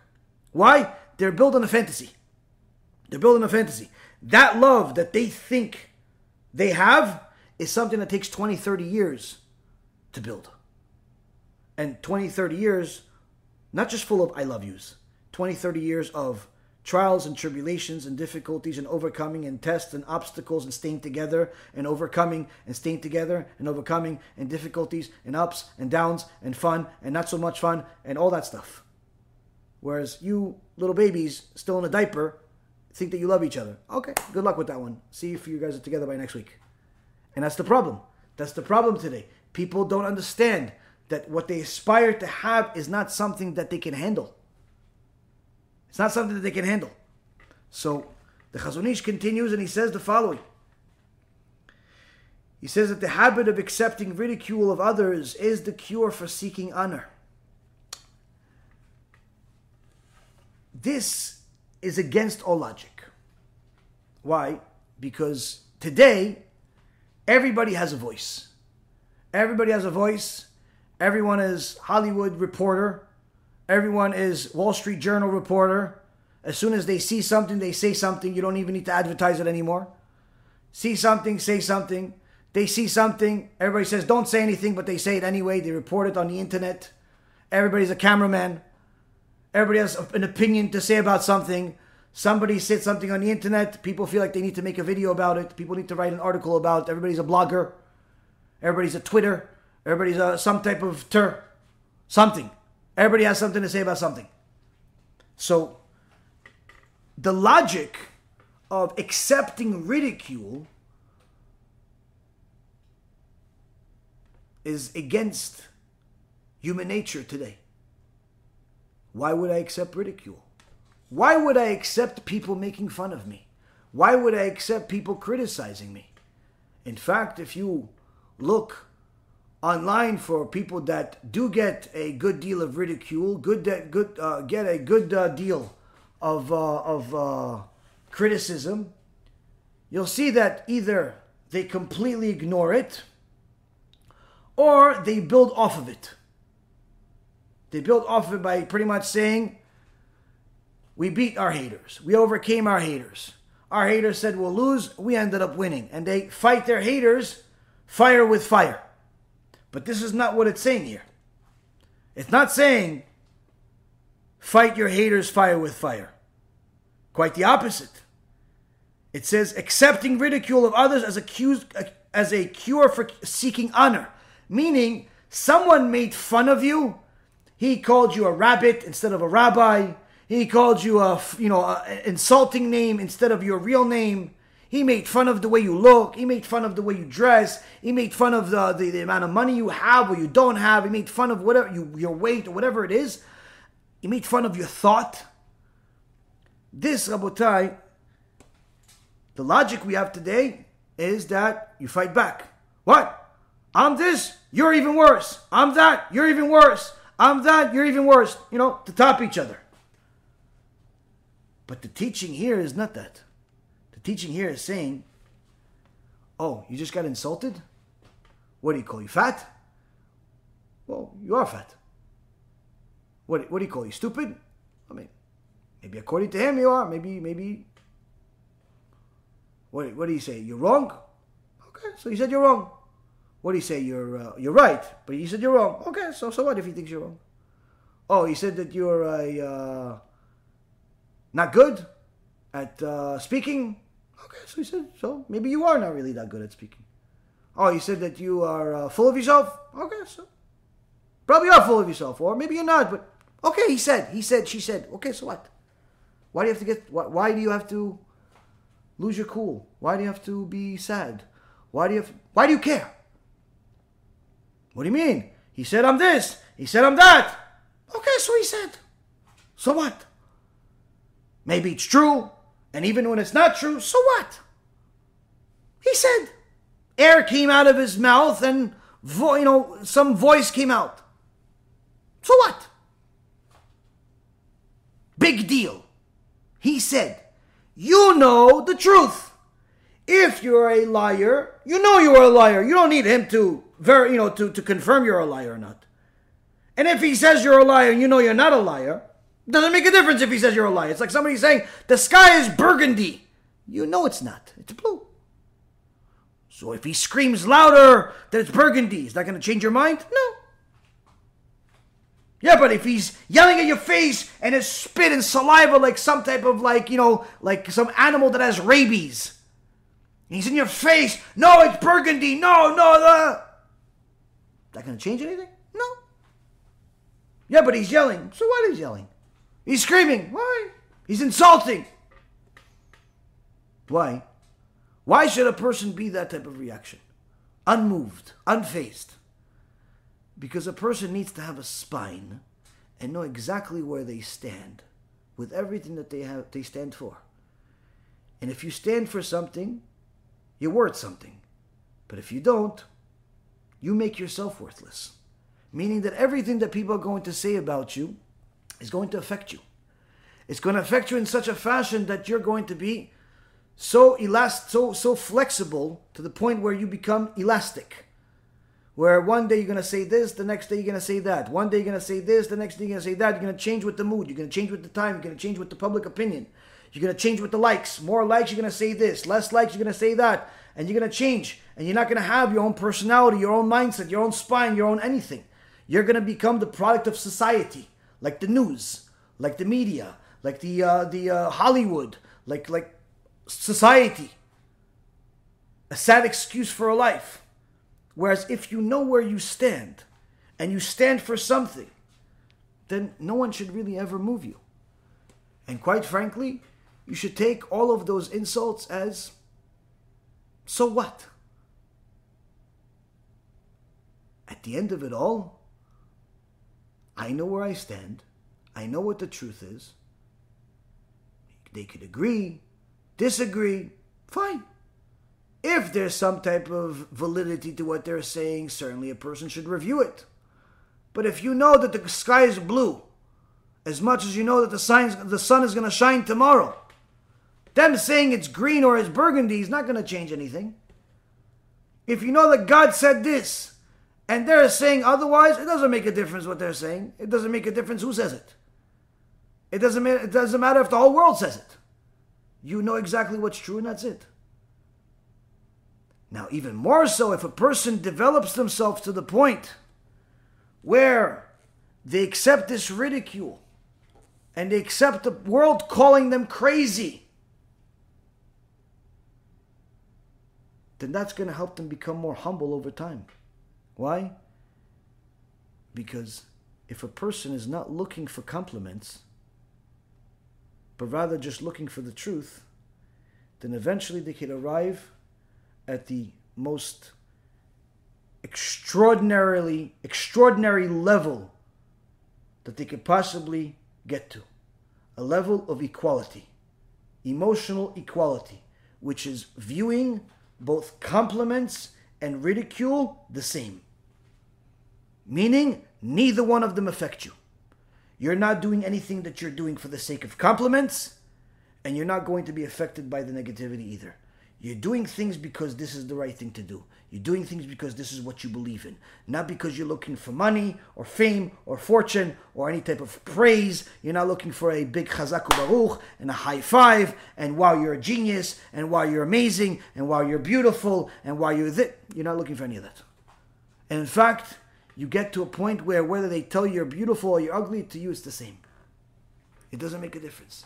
Now, the average person in the society today says, well, I want people to say that I'm beautiful. Okay, I feel bad for you that you're at that level, that you need society's approval to know whether you are good or not. No, I need them to know that I'm attractive. Why? The only person that need to, needs to find you attractive is your spouse. Everybody else doesn't matter. And in fact, it's better they don't find you attractive so it doesn't give you any bad, strange ways and bad, strange decisions. But the average person in society doesn't think that way. The average person in society needs society's approval. Hence the reason why this is so opposite of what our logic is accepting ridicule, and that's going to end up with a cure for seeking honor? Yes. Yes. Now,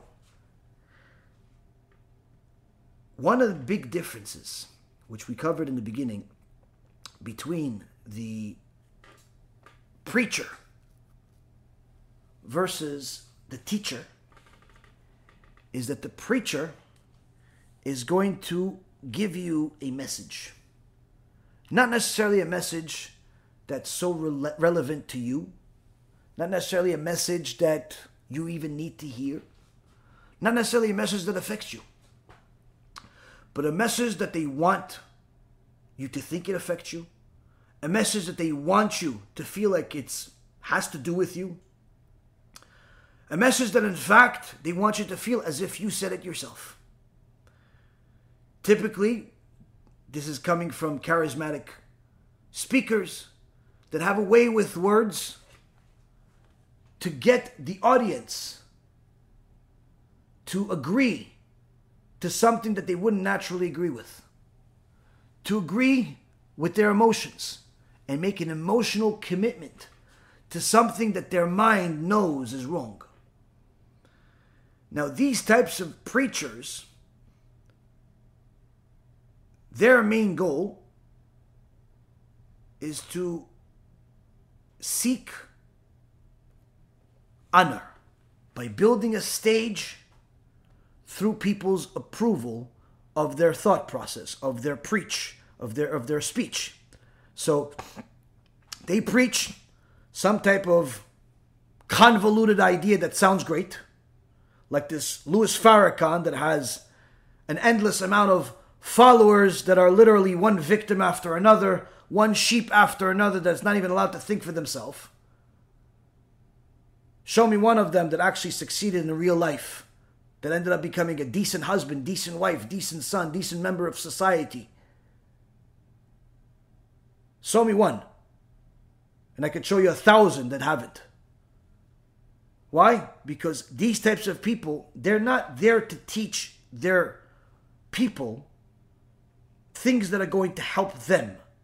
They're there to teach people things that they want them to learn. They want them to believe that such and such is bad. They want them to believe that such and such is an enemy. They want them to believe that this is and that is important even though the average person is unaffected by all three cases. They want them to believe that this is the most important issue on planet Earth at this moment. Much more important than anything else. And how are they going to do that? Typically by bringing up and somehow associating it with things that are important to them. So they're going to say, the Jews are bad, and they're the enemy, and they're in Hollywood, and they're uh, money, and they're in this. Now, the average guy in his audience never met a Jew. And even if he did, didn't necessarily have a bad experience with him. He got some shoes from him, maybe bought some clothes, maybe, I don't know, stayed at his hotel, maybe used him as an accountant. More or less, neutral relationship. But Farrakhan and the rest of the anti-Semites are going to tell you, no, he's bad. You just don't see it yet. He didn't catch you yet. He didn't do this yet. He didn't do that yet. And the average guy still doesn't, eh, I, I don't know, I don't know. So what is he going to say? Well, we are suffering and the poverty and people don't have chicken and people don't have turkey and people can't this. And all of a sudden, the person is saying, wait, you know what? Last week we didn't have any money to buy this. And they, last and two months ago we didn't have that. And he somehow associates, mamash koach satan, that's the power of the satan, associates his negative message with some type of reality that that person experienced at some point in their life. And he connects the two dots. So now, from now on, every time that person, that poor victim, thinks of a Jew, or whatever other villain this this this vile character created and the rest of the people that like him do, the, any other time they'll think of a Jew is in a negative way. Why? They'll think of that missing check, the missing money, the missing this, even though it has nothing to do with them. This is what our holy Torah calls slick tongue speakers. That's what Hashem calls them slick tongue speakers. They know how to speak in such a fashion where they'll literally connect two completely unconnected, unrelated topics in order to get the message across. For what purpose? Building themselves a stage. Building themselves a stage higher and higher to increase the fear, the awe, the honor that they get, while their audience stays exactly the same or deteriorates over time. Hence the reason why none of their members improve as human beings.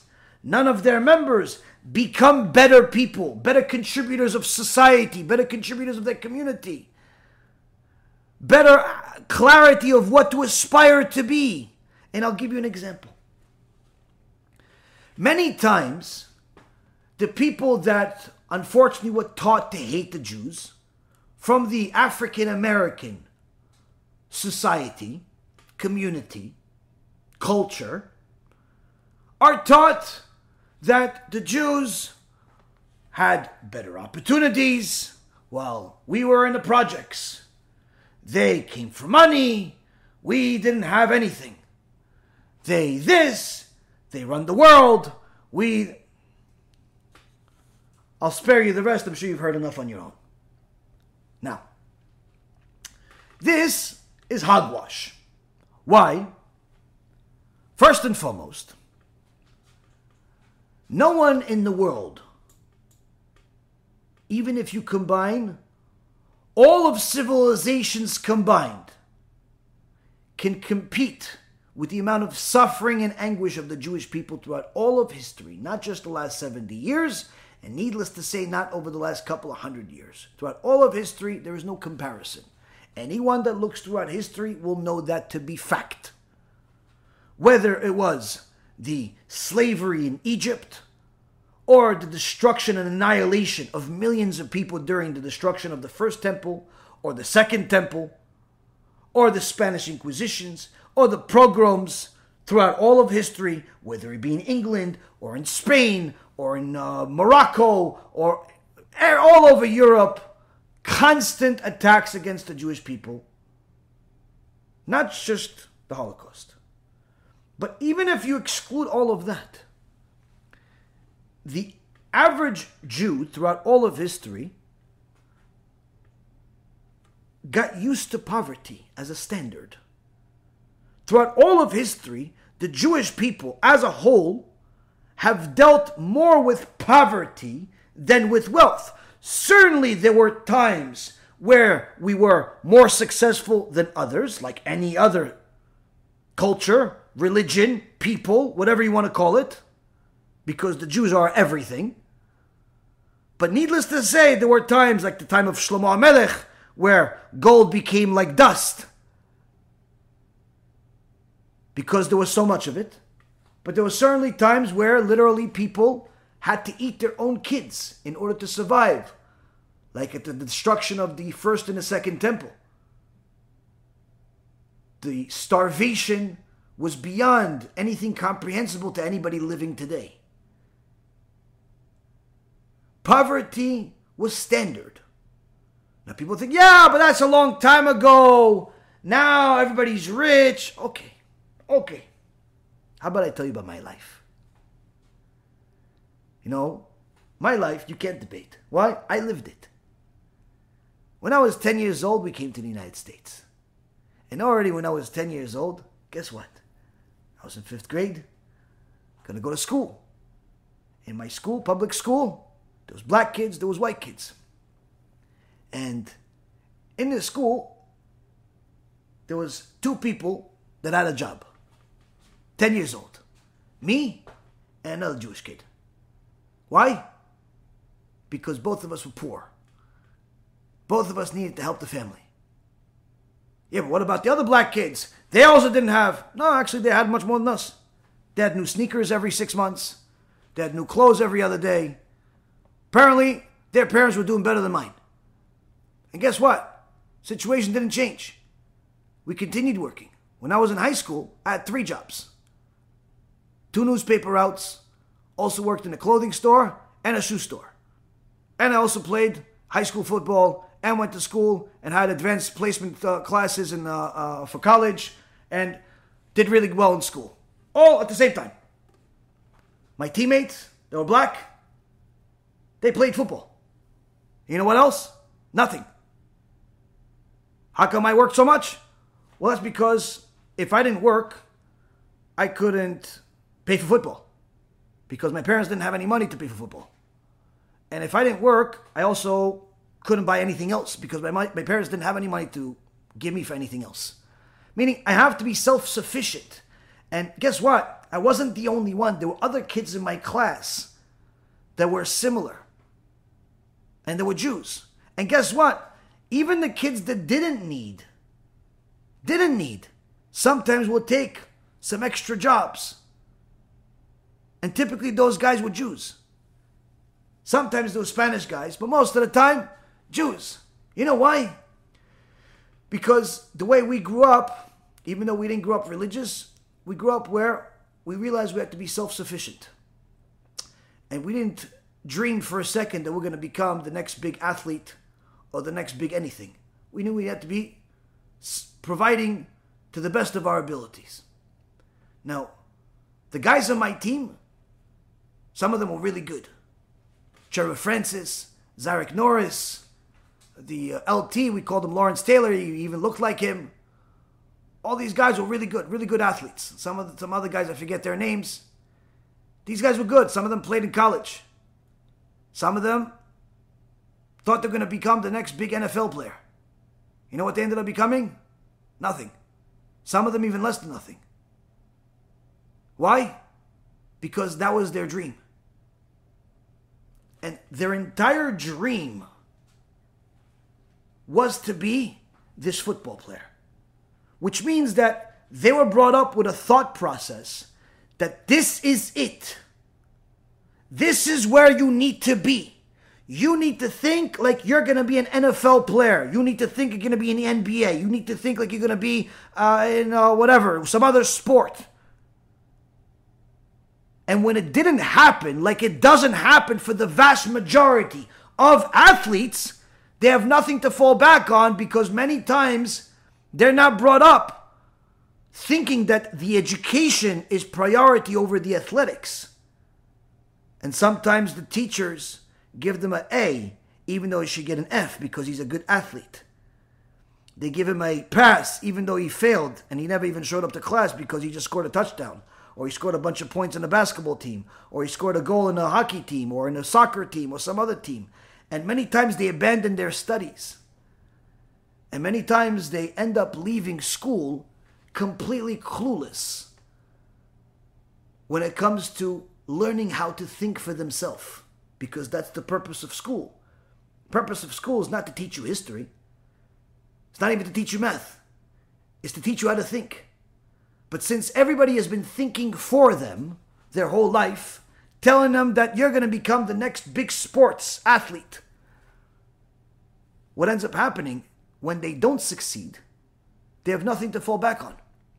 They either have to stay in college for extra amount of time, or they end up getting some blue collar job that, quite frankly, they should have done better than that. Had they spent the same amount of energy on their studies as they did on their body and their athletics. This is not a product of Jew versus black. This is a part of society at large, where Shlomo Melech already told us about this nearly 3,000 years ago. This danger, this poison, is a product of society already for several thousand years. It's as old as time. Where Shlomo HaMelech says in chapter 27, verse 21, מצרף לכסף וכור לזהב, ואיש לפי מעללו. A refining pot is for silver and a crucible for gold, and a man according to his praises. Here, King Solomon tells us a very important message. A person can think, oh, silver, that's something to aspire to have. Gold is even better. And all they talk about is the gold and the silver and the title and the winning and the house and the car and the watch and the bling bling and the bling there and the bling there and the hot girl and the cold one and the this and the that and all the materialism and the constant that's their life and that's what they think and that's what they want and that's what they aspire to be. You aspire something. That's what tells me who you are. Based on who you aspire to be, based on what you aspire to be, based on what you admire, what you think is important enough to admire, that's how I know who you are. And if society teaches kids, black, white, green, Jewish, Gentile, doesn't make a difference. If you are taught and you allow this to happen to you, happen to your kids, that you should admire success based on money, success based on looks, success based on some type of possessions, that's what tells me who you are. And what that is, is you're nothing. Why? Because those things end up being nothing. If you determine what your goals are in life based on assets, based on a balance sheet, that's what you think makes you who you are, you're nothing. You're a zero, and you're breeding zeros. It has nothing to do with the Jews. It has to do with you going against the law of God. Because God told you, don't do that. God told you, don't admire those things. Those things, I'll give you if I want, I don't give you if I don't want. Don't make those things your life. Why? Because when you make material possessions, honor, fame, fortune, the, the, the aspiration of your life, you're destined for doom. Because what ends up happening is that you teach your little cute kids that have all the potential in the world to succeed Jew or Gentile, black, white, green, or, or burgundy. Whatever you are, that little kid, that little possession, that little treasure has all of the potential in the world to be whatever they want. They could be a doctor, they could be a, a, a diagnostician, a scientist, a scholar, whatever you want them to be. They could be a great rabbi, a sage, someone holy. They could be anything you want them to be, but they could also be a criminal. They could also be a gangster. They could also be a blood or a crip. They could also be some Arab terrorist in ISIS. They could also be some delusional person that thinks there's a real country named Palestine. They could be a lot of different things. You see, what you teach them, that's what they're going to be. But I don't mean the material, the content that you teach them in some public school that teaches the boys they should be girls and the boys should be girls. No, no, no. I mean what you teach them, what should they admire? What should they admire? How would they know what to admire? I'll tell you how they know what to admire. You see, since we learn about HaKadosh Baruch Hu, since we connected our life and committed ourselves to HaKadosh Baruch Hu and spent every waking moment we possibly can just thinking about Hashem, learning His Torah, learning His books, learning His everything. One of the things that I realized there was one thing, one thing that I had to fix with, with my kids, with the rest of my life, is that yes, you need to work hard. Yes, you need to be self sufficient. But at the same token, you need to make sure that you have the right ideology, that you teach your kids to admire the right people and the right things. And even though I've always stood for righteousness, I've always stood for, for honesty, I've always stood for certain things that Baruch Hashem are good, but still, I needed somebody to admire, somebody to look up to, because who am I going to tell my kids to admire? Who am I going to tell the kids to admire? Bill Gates, uh, Warren Buffett, some guy that's here today, gone tomorrow. Maybe he's a rapist. Maybe he's a maybe he's a pedophile. Maybe he's a terrorist. Maybe he's trying to kill people with some virus or vaccine. How can I tell him what? Because he has possessions. I need somebody to admire. A Kadosh Hu gave us an endless supply of people to admire and that's the Jewish sages. Those are the people that taught us righteousness. Those are the people that tell us the word of God. And you know what? Every night, every single night, without fail, Baruch Hashem, we try our best to tell our kids another story about somebody to admire. And you see, I'll show you. I'll show you some examples. These are some of the things that my kids are learning.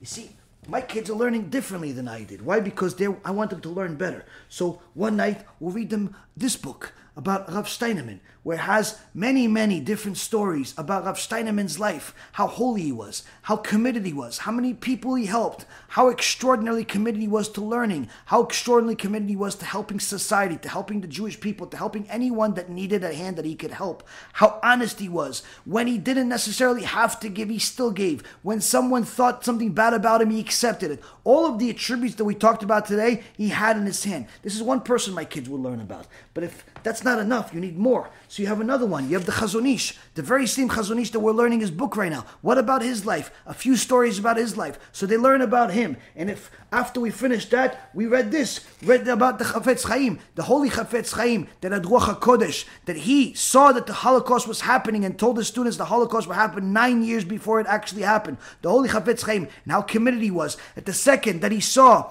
that his little shop, his little store, his little deli was making too much money where the other stores weren't, weren't making enough, he closed the store. He closed the store. Why? Because the other stores weren't making enough money. So he closed the store because you know people are coming to him too much to buy from him because he's a tzaddik. So he closed the store and he only opened it once a week. But when he saw that people are still coming to him, even that once a week, and not enough to the other people, he closed the store completely. I'll survive another way. I'll sell my books. Why? Because he didn't want to hurt his neighbor. What do you mean? But you need to make a living. Yes, exactly. I need to make a living. God will worry about that.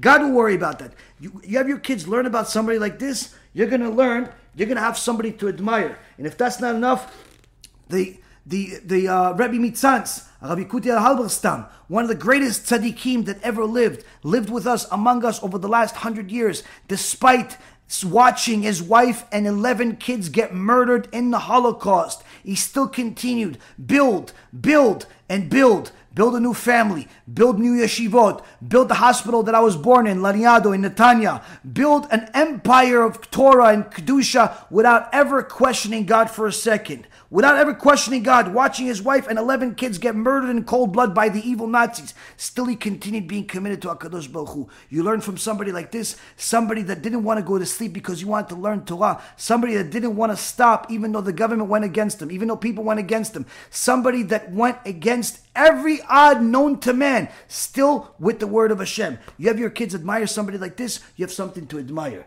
And if that's not enough, you learn about one of the people that literally lived among us just a few years ago, Rav Elyashiv. Rav Elyashiv, Kodesh Kodeshim, someone that literally studied Torah endlessly, knew the entire Torah in his mind in such a fashion that's unlike human. Somebody came to the uh, yeshiva, to the place that he went to, and was looking, who is this, uh, where is this uh, Elyashiv, Elyashiv? You know somebody Elyashiv? And he said, yes, he's over there. He goes, oh, wow.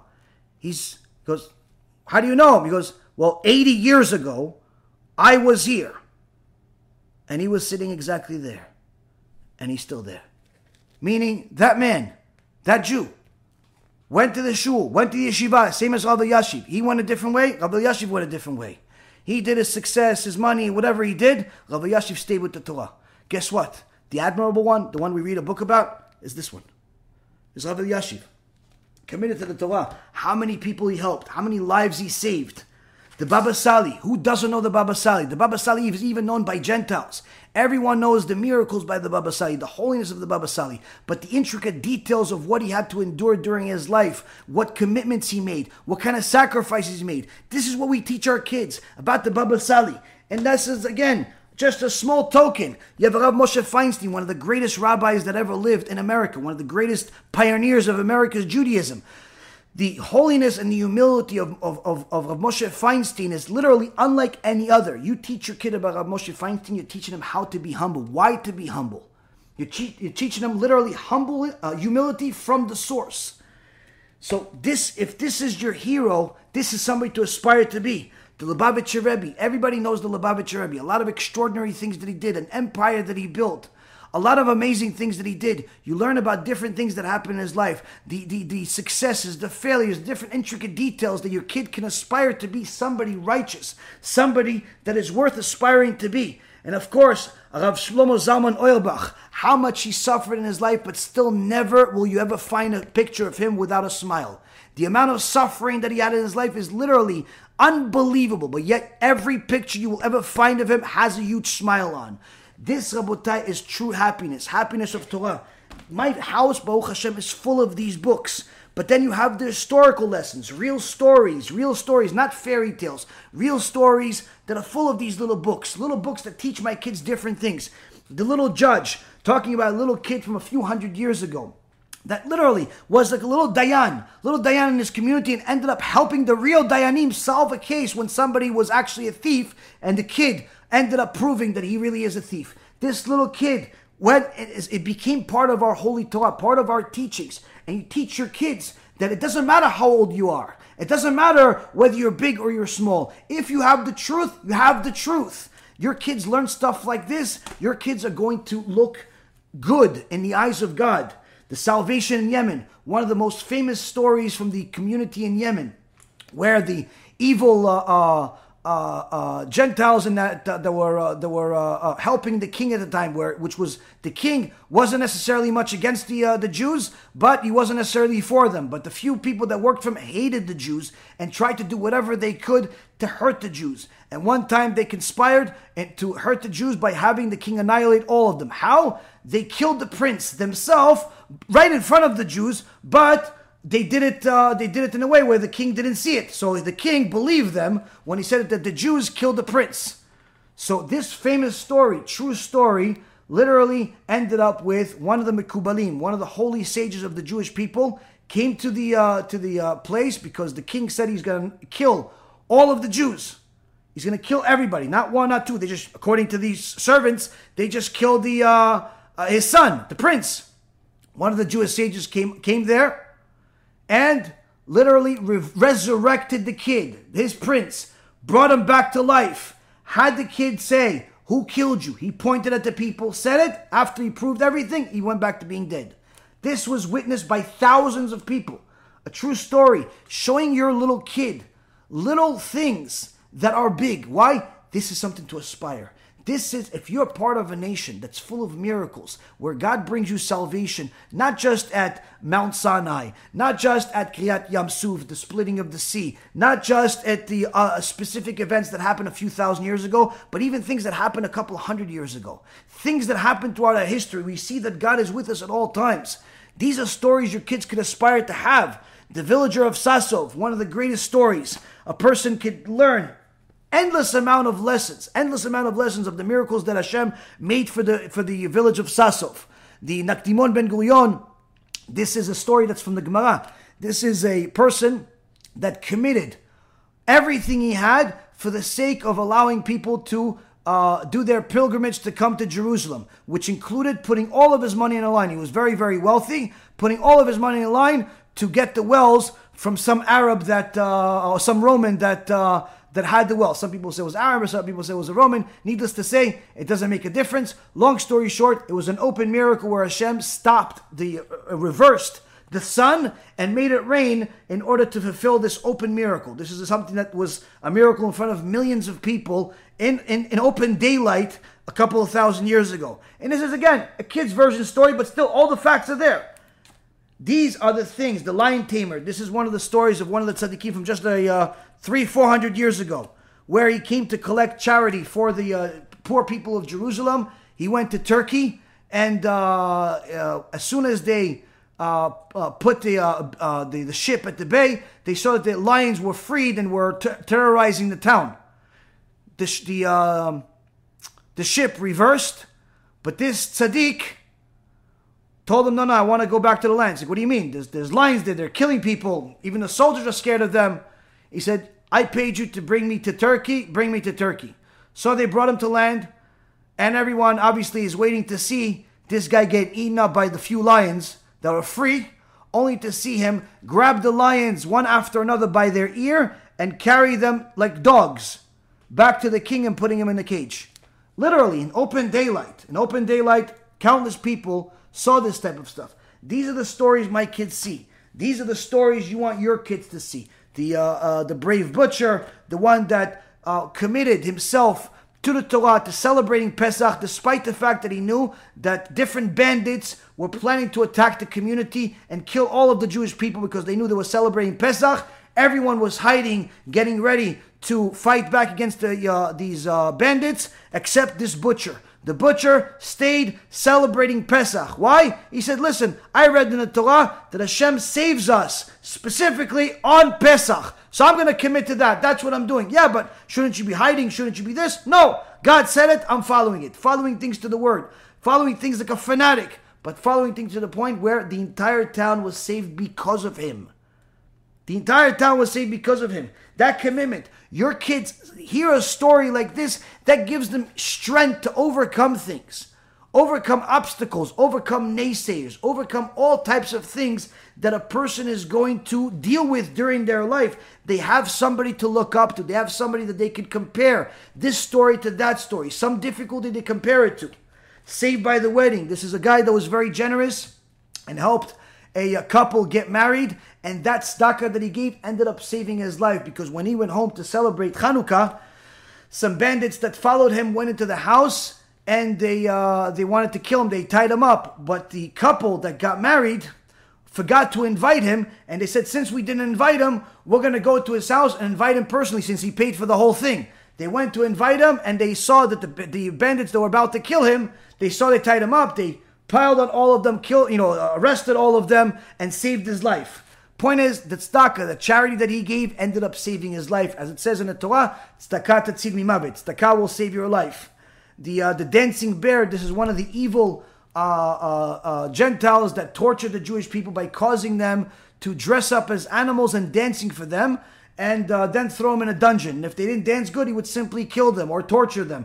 Long story short, one of the people that was arrested ended up being saved by Eliyahu Navi, who taught him how to dance. While wearing this outfit, this bear outfit, he ended up uh, uh, exposing the uh, the evil and the uh, and uh, the bad and the evil people. Long story short, this is a story where you could show your kids, yes, we were underdogs, but God came to save us. God came to save us, even in personal stories. The poisoned bread, a very famous story where the kids uh, can learn that you can't trust anybody but the Jewish sages. Why? The Jewish sages said that we cannot eat the uh, uh, uh certain things from the goyim. Uh, in, in, previous generations, we uh, couldn't help it, but uh, sometimes we'd have to buy bread from the goyim. We'd have to buy bread from the Gentiles, open bread, baked bread. One time, when one of the the, the rabbi helped a non-Jewish kid that was working for his father, working for his father selling bread, uh, because this uh, this kid dropped all of the uh, money that he uh, sold the bread, and he was crying. He was scared to go to the house because he knew that his father and his stepmother were going to uh, beat him up. So the so the rabbi saw this Gentile kid and he said, "Why are you crying?" He told him why he's crying, so he gave him the money. Time passed, maybe about 10, 15 years passed. A soldier shows up at the rabbi's house and he tells him, "Listen, you don't remember who I was, but I'm the kid that you helped 15, 20 years ago." I want to tell you something. My father is conspiring to poison your entire community with, with poison in your in the bread uh, because you guys buy bread from us once a year during uh, after Pesach, your holiday Pesach. Don't buy the bread because they're putting poison in it. He conspired with all of the bakers in town to put poison in the bread. The rabbi didn't know how to tell us to the community without uh, everybody losing their mind. He didn't tell everybody. He simply told them that they made a mistake in the dates, so that the uh, the uh, holiday is one extra day. That forced everybody not to buy bread for one extra day, but that means the bread would go bad. So then they sent the, this report to the police. The police uh, uh, went to the bakeries. They had a dog eat the bread. The dog died. Obviously, they saw that this story is true. They arrested all the bakers. Long story short, teaches us when you're good, not just to your fellow Jews, but also the Gentiles, good things come out of it. Good things come out of it. Our job is to be a light to the nations. Light to the nations doesn't mean that we walk around with a light bulb on our head. Light to the nations means we follow the Torah, follow the rules of the Torah, and that creates light everywhere. Now, if you teach your kids about things like this, you teach your kids about how to honor their parents, how the, the story of the uh, uh, Rabbi Udanasi and, and uh, Antoninus, of how they saved each other's lives throughout their time, and different things. I have hundreds of these, Baruch Hashem.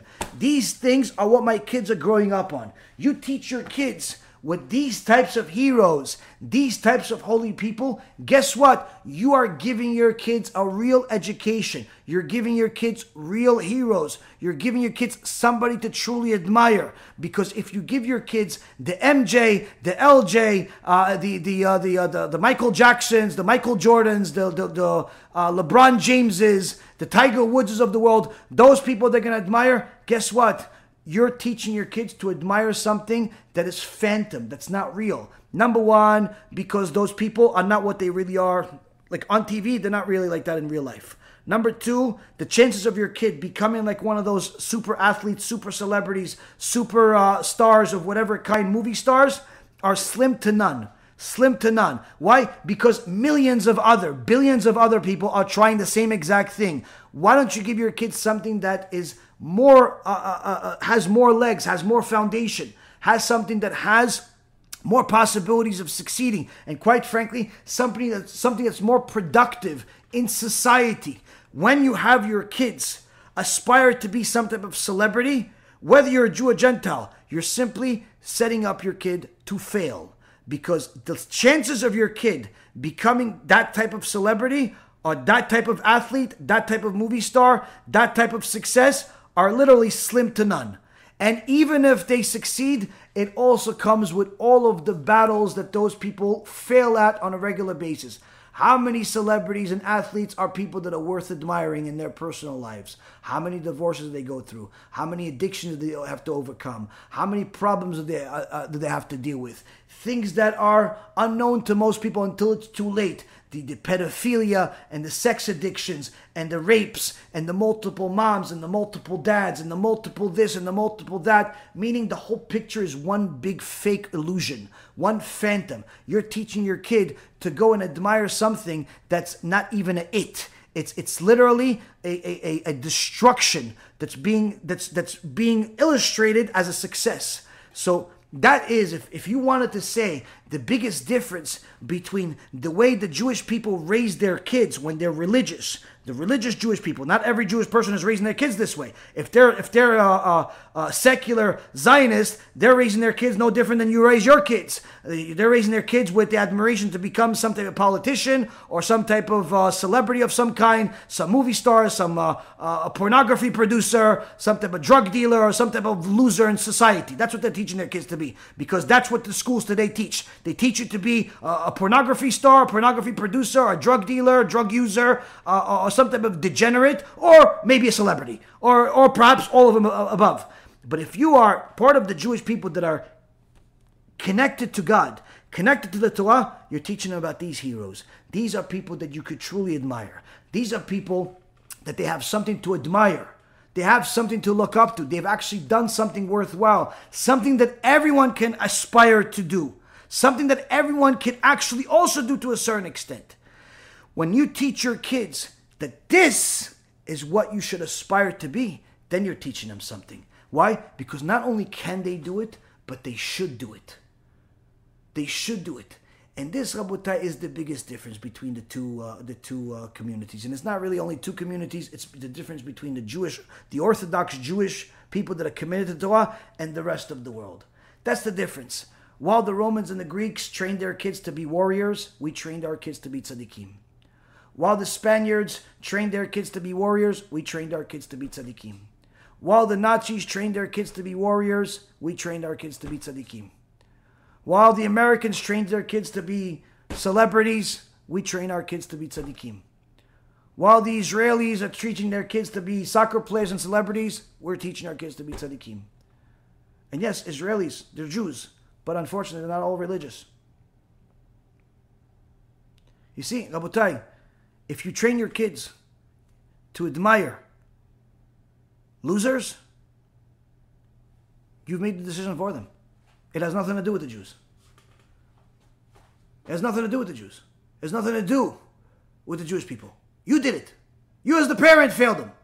Listening to Louis Farrakhan and the losers like him that blame it on the Jew because that's their agenda. That's their preach. But the truth is, it has nothing to do with the Jews. How did I have anything to do with your upbringing? How did my rabbi have anything to do with your upbringing? How did my rabbi, how did I have anything to do with what you decided to watch yesterday, tomorrow, the next day? No.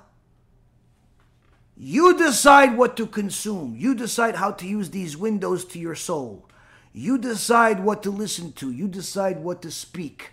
You decide what to smell. You decide what clothes to wear. You decide whether you're going to be promiscuous or you're going to be modest and preserved. You decide whether you're going to be materialistic or you're going to be much more modest and much more humble. You decide whether you're going to be arrogant and flaunt yourself and build yourself some type of image like uh, like a Farrakhan student that thinks that he's a little Farrakhan, making himself all types of images and self portraits. This shows the product of the teacher. The teacher made himself some big stage for the world to listen to him. His little student does the same exact thing just on the internet, makes himself self portraits. One of the most pitiful, pathetic excuses for a being, where you literally are constantly making more and more portraits of yourself because you like yourself so much that you're making more pictures of yourself. Truly pathetic existence. But this is the product of society. If you're constantly looking at your phone to take pictures of yourself just to post it on the internet, you are an excuse for a life. Literally, you're taking a life that's priceless and you're making it simply worthless. Why?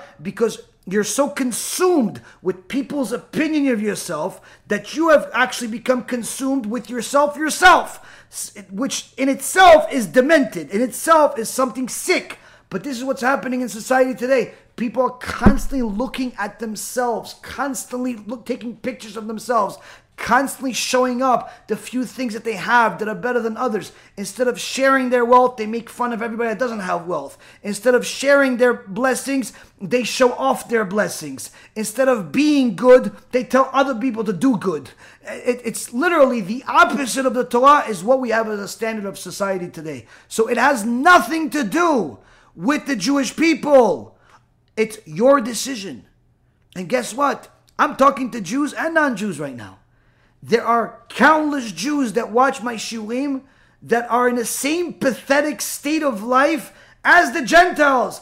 They also aspire to be basketball players, aspire to be movie stars, aspire to be some famous DJ or musician, aspire to be something materialistic, aspire to be some fam- uh, famous this and famous that and rich this and rich that. Literally, aspire to be useless. That's what they aspire to be. Why? Because, again, if your materialistic ambitions are what you think are going to make you a life, you've already decided to give up on life. But if you decide to make your life something with a higher purpose, then whatever you end up using to get to that purpose, consuming to get to that purpose, however many houses you needed, however many cars you needed, however much food you needed, whatever you ended up consuming, whatever you ended up being blessed with, is simply a product of your existence. But if the product became your existence, your existence is purposeless. So you see, Rabotai Karim, what we view as difference in the Jewish people is not a difference in the Jewish people. It's differences who's going to comply with the Torah and who's not. There are many people that are among our brothers, our sisters, our Jewish brothers and sisters that don't comply with the Torah. And guess what? They're living the same life as everybody else materialistic, purposeless, and unfortunately troublesome. So this also goes out to them because they also teach their kids to admire false leaders, admire materialism, admire things that are purposeless instead of admiring something with a purpose. One of the most awful things that American Jews have admired over the last 70 years is the Israeli army. And literally, the sages, the Jewish sages, cried out tears of blood against this over the last 70 years. So much so that when they said that girls have to be drafted, also, the sages told Am Yisrael Chazon Ish, and others, this is die but not sin, meaning to send your daughter to the Israeli army or any army, it's better to die than to do that. Unfortunately, the warped mentality of American Judaism that is very connected at times with Zionism, and I'm not talking about the uh, just the secular Zionist, although that's the majority, but rather also some modern Orthodox or what they call religious Zionists cared less about what the Jewish sages said and electively, electively would send their American daughters and sons to the Israeli Defense Force, to the Israeli army. Now, to send your son is stupid. Why? Israel doesn't need any more soldiers from America. They have enough from Israel, especially since a mandatory draft. But needless to say, you want to do it, by all means, do it. Stupid, but you can do it if you want. Especially if that's what your son was taught that he should do it. But to send your daughter, that's suicide. That's going against the sages, and it's bound to cause problems. Now, of course, many people ignored the Chazon Ish, many people ignored Rav Ovadia, many people ignored all of the sages that spoke against this, thinking that they know better. Well, a recent report came out that the one out of four, one out of four women in the uh, that are serving in the uh, prison or the police in Israel has been sexually attacked in some way or another, raped, molested, or otherwise. The amount of abortions that are made in the Israeli Defense Force is a national secret they will refuse to release because there are so many.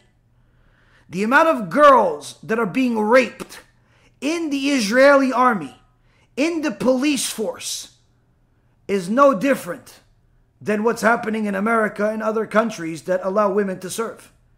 So, if they were forced to go in there and there's nothing you can do about it, that's one thing.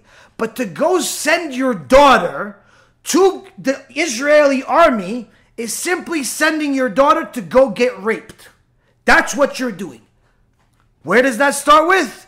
By making the Israeli Defense Force, by making uh, uh, Ben Gurion, by making uh, uh, uh, uh all of the Zionists your heroes that led to your daughter's rape. That's what led to your daughter's rape. It has nothing to do with the rabbi. It has nothing to do with the religious community. In fact, it doesn't even have anything to do with the army. It has to do with the parenting. The parenting and the upbringing that you had your kid. Now, this is all public reports. You can double check every single word that I said. You see, Rabotai Karim, when a person has the Holy Torah, they have the truth. They have people to admire. They have what to admire. They have what to learn and what to teach. They don't need anybody to preach them a new innovative idea and tell them who to hate. Why? Because the Torah already tells us the very same message over and over again. We have to love God with all of our heart, with all of our resources, with all of our life. We have to help our fellow Jews get closer to Hashem, get closer to God, do tshuva. But if they hate the Torah, if they contradict the Torah intentionally, they mock the Torah, we have to hate them. Needless to say, with the Gentiles too. If the Gentiles, one of the righteous among the people, among the nations, we can help them. It's a mitzvah to help them. It's a good deed to help them. But if they contradict the Torah, if they hate Jews, if they hate the Torah, we have to hate them. Why? That's what the God said. Meaning, you don't have a permission to hate someone just because of your feelings or just because of their skin complexion or just because of their religion. You have a clear definition of who to love and who to hate, who to help, who to run away from. Clear instructions from the one and only that's unbiased, the Creator Himself. And this, Rabotai, is what is the greatest difference between the preacher and the teacher. While the preacher is building himself a stage, delivering his message, the teacher is teaching you tools that you can take with you whenever you want, in whatever fashion you want. You can use them for yourself. You can use them for your marriage. You could use them for work. You could use them for your kids. You could ignore them too. And then pay the price. But nonetheless, at least know that you had them at your disposal if you decide to repent. You decide to do tshuva. And that's what the Chazon Ish finishes up with and says, one who is particular in his actions acquires a great and strong trait of endless love for being particular. This love will enable him to despise all his opponents, even though those opponents are childhood friends, namely the group of bad traits that he delighted as a child. When a person decides that I'm going to go in the way of the Torah, I'm putting everything on the line. Doesn't matter what it says, doesn't matter if I understand, doesn't matter if I grew up this way or I grew up that way. I know it's true. I'm going after it. I'm going to try my best. I fail. I'm going to try again. I fail. I try again. I fail. I try again, but I'm going. I'm going. I'm going. I'm going. A person decides to go that way. They're guaranteed to succeed. And not only that, they're going to fall in love with not only the results, but even the process itself. Because the more particular they are about the law, the more they'll fall in love with the law because they'll see results in their own life. They'll see the products, they'll see the fruits that are coming out of them. How they are with people, how they are under pressure, how they are with their kids, how they are with their spouse, how they are with their employees, how they are with their manager, how they are in society, how they are under all circumstances. They'll see the fruits from all of that. And when they see it, they'll fall in love with Hashem and His Torah even more. And the only thing that they will despise are the things that hold them back. Namely, their childhood friends, which are their evil traits that they grew up with, that are holding them back from reaching their full potential. Yiratzon, may be His will, that all of us use the Holy Torah to reach our full potential, to serve the one and only God, to listen to teachers and not preachers, to listen to the holy truth of the Torah and not the hatred of men. And Bezat Hashem, we will all succeed. There are no shortcuts, no tricks, no magic. The very cave you fear possesses the cure you seek. Go within. Just know, once you cross that threshold, there is only one way out. There was a rich family that lived here called the Hetheringtons, and unfortunately, their daughter passed away of a heart attack inside the house. Basically, they were so devastated that they reached out to people claiming to be psychic mediums. They actually weren't psychic mediums. They opened up a total of 11 portals inside this house and invited spirits and entities from all different kinds of dimensions.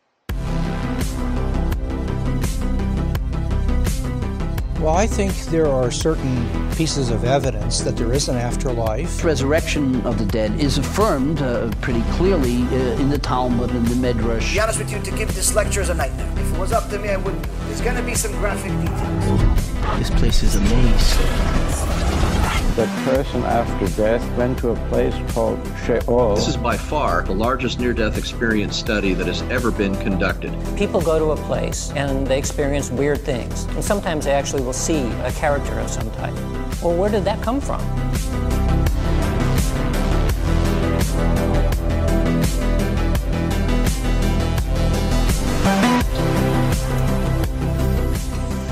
I don't know why that one chain is swinging back there.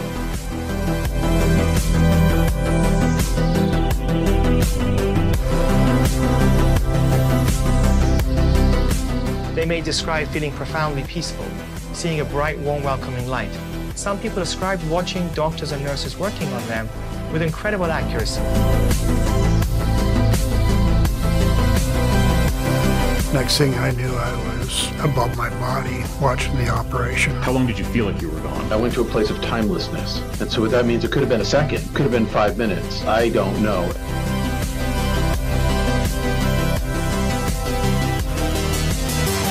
Can you imagine waking up from your sleep and not being able to move? As I'm lying there, I realized that there's a, an evil presence next to me. Do you believe that angels, demons exist?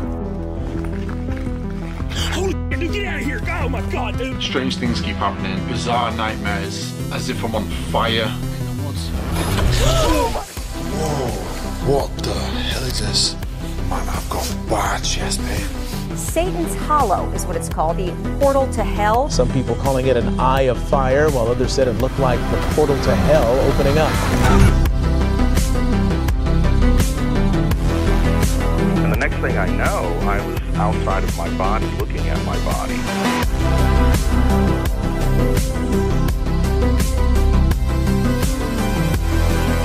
What I'm going to do is called cleromancy, the art of throwing lots or throwing bones. 2,000 years of experience passed down, recorded of how demons work. God has them all on a leash, and He lets the leash go enough to let them tempt us because that's what makes us spiritually stronger.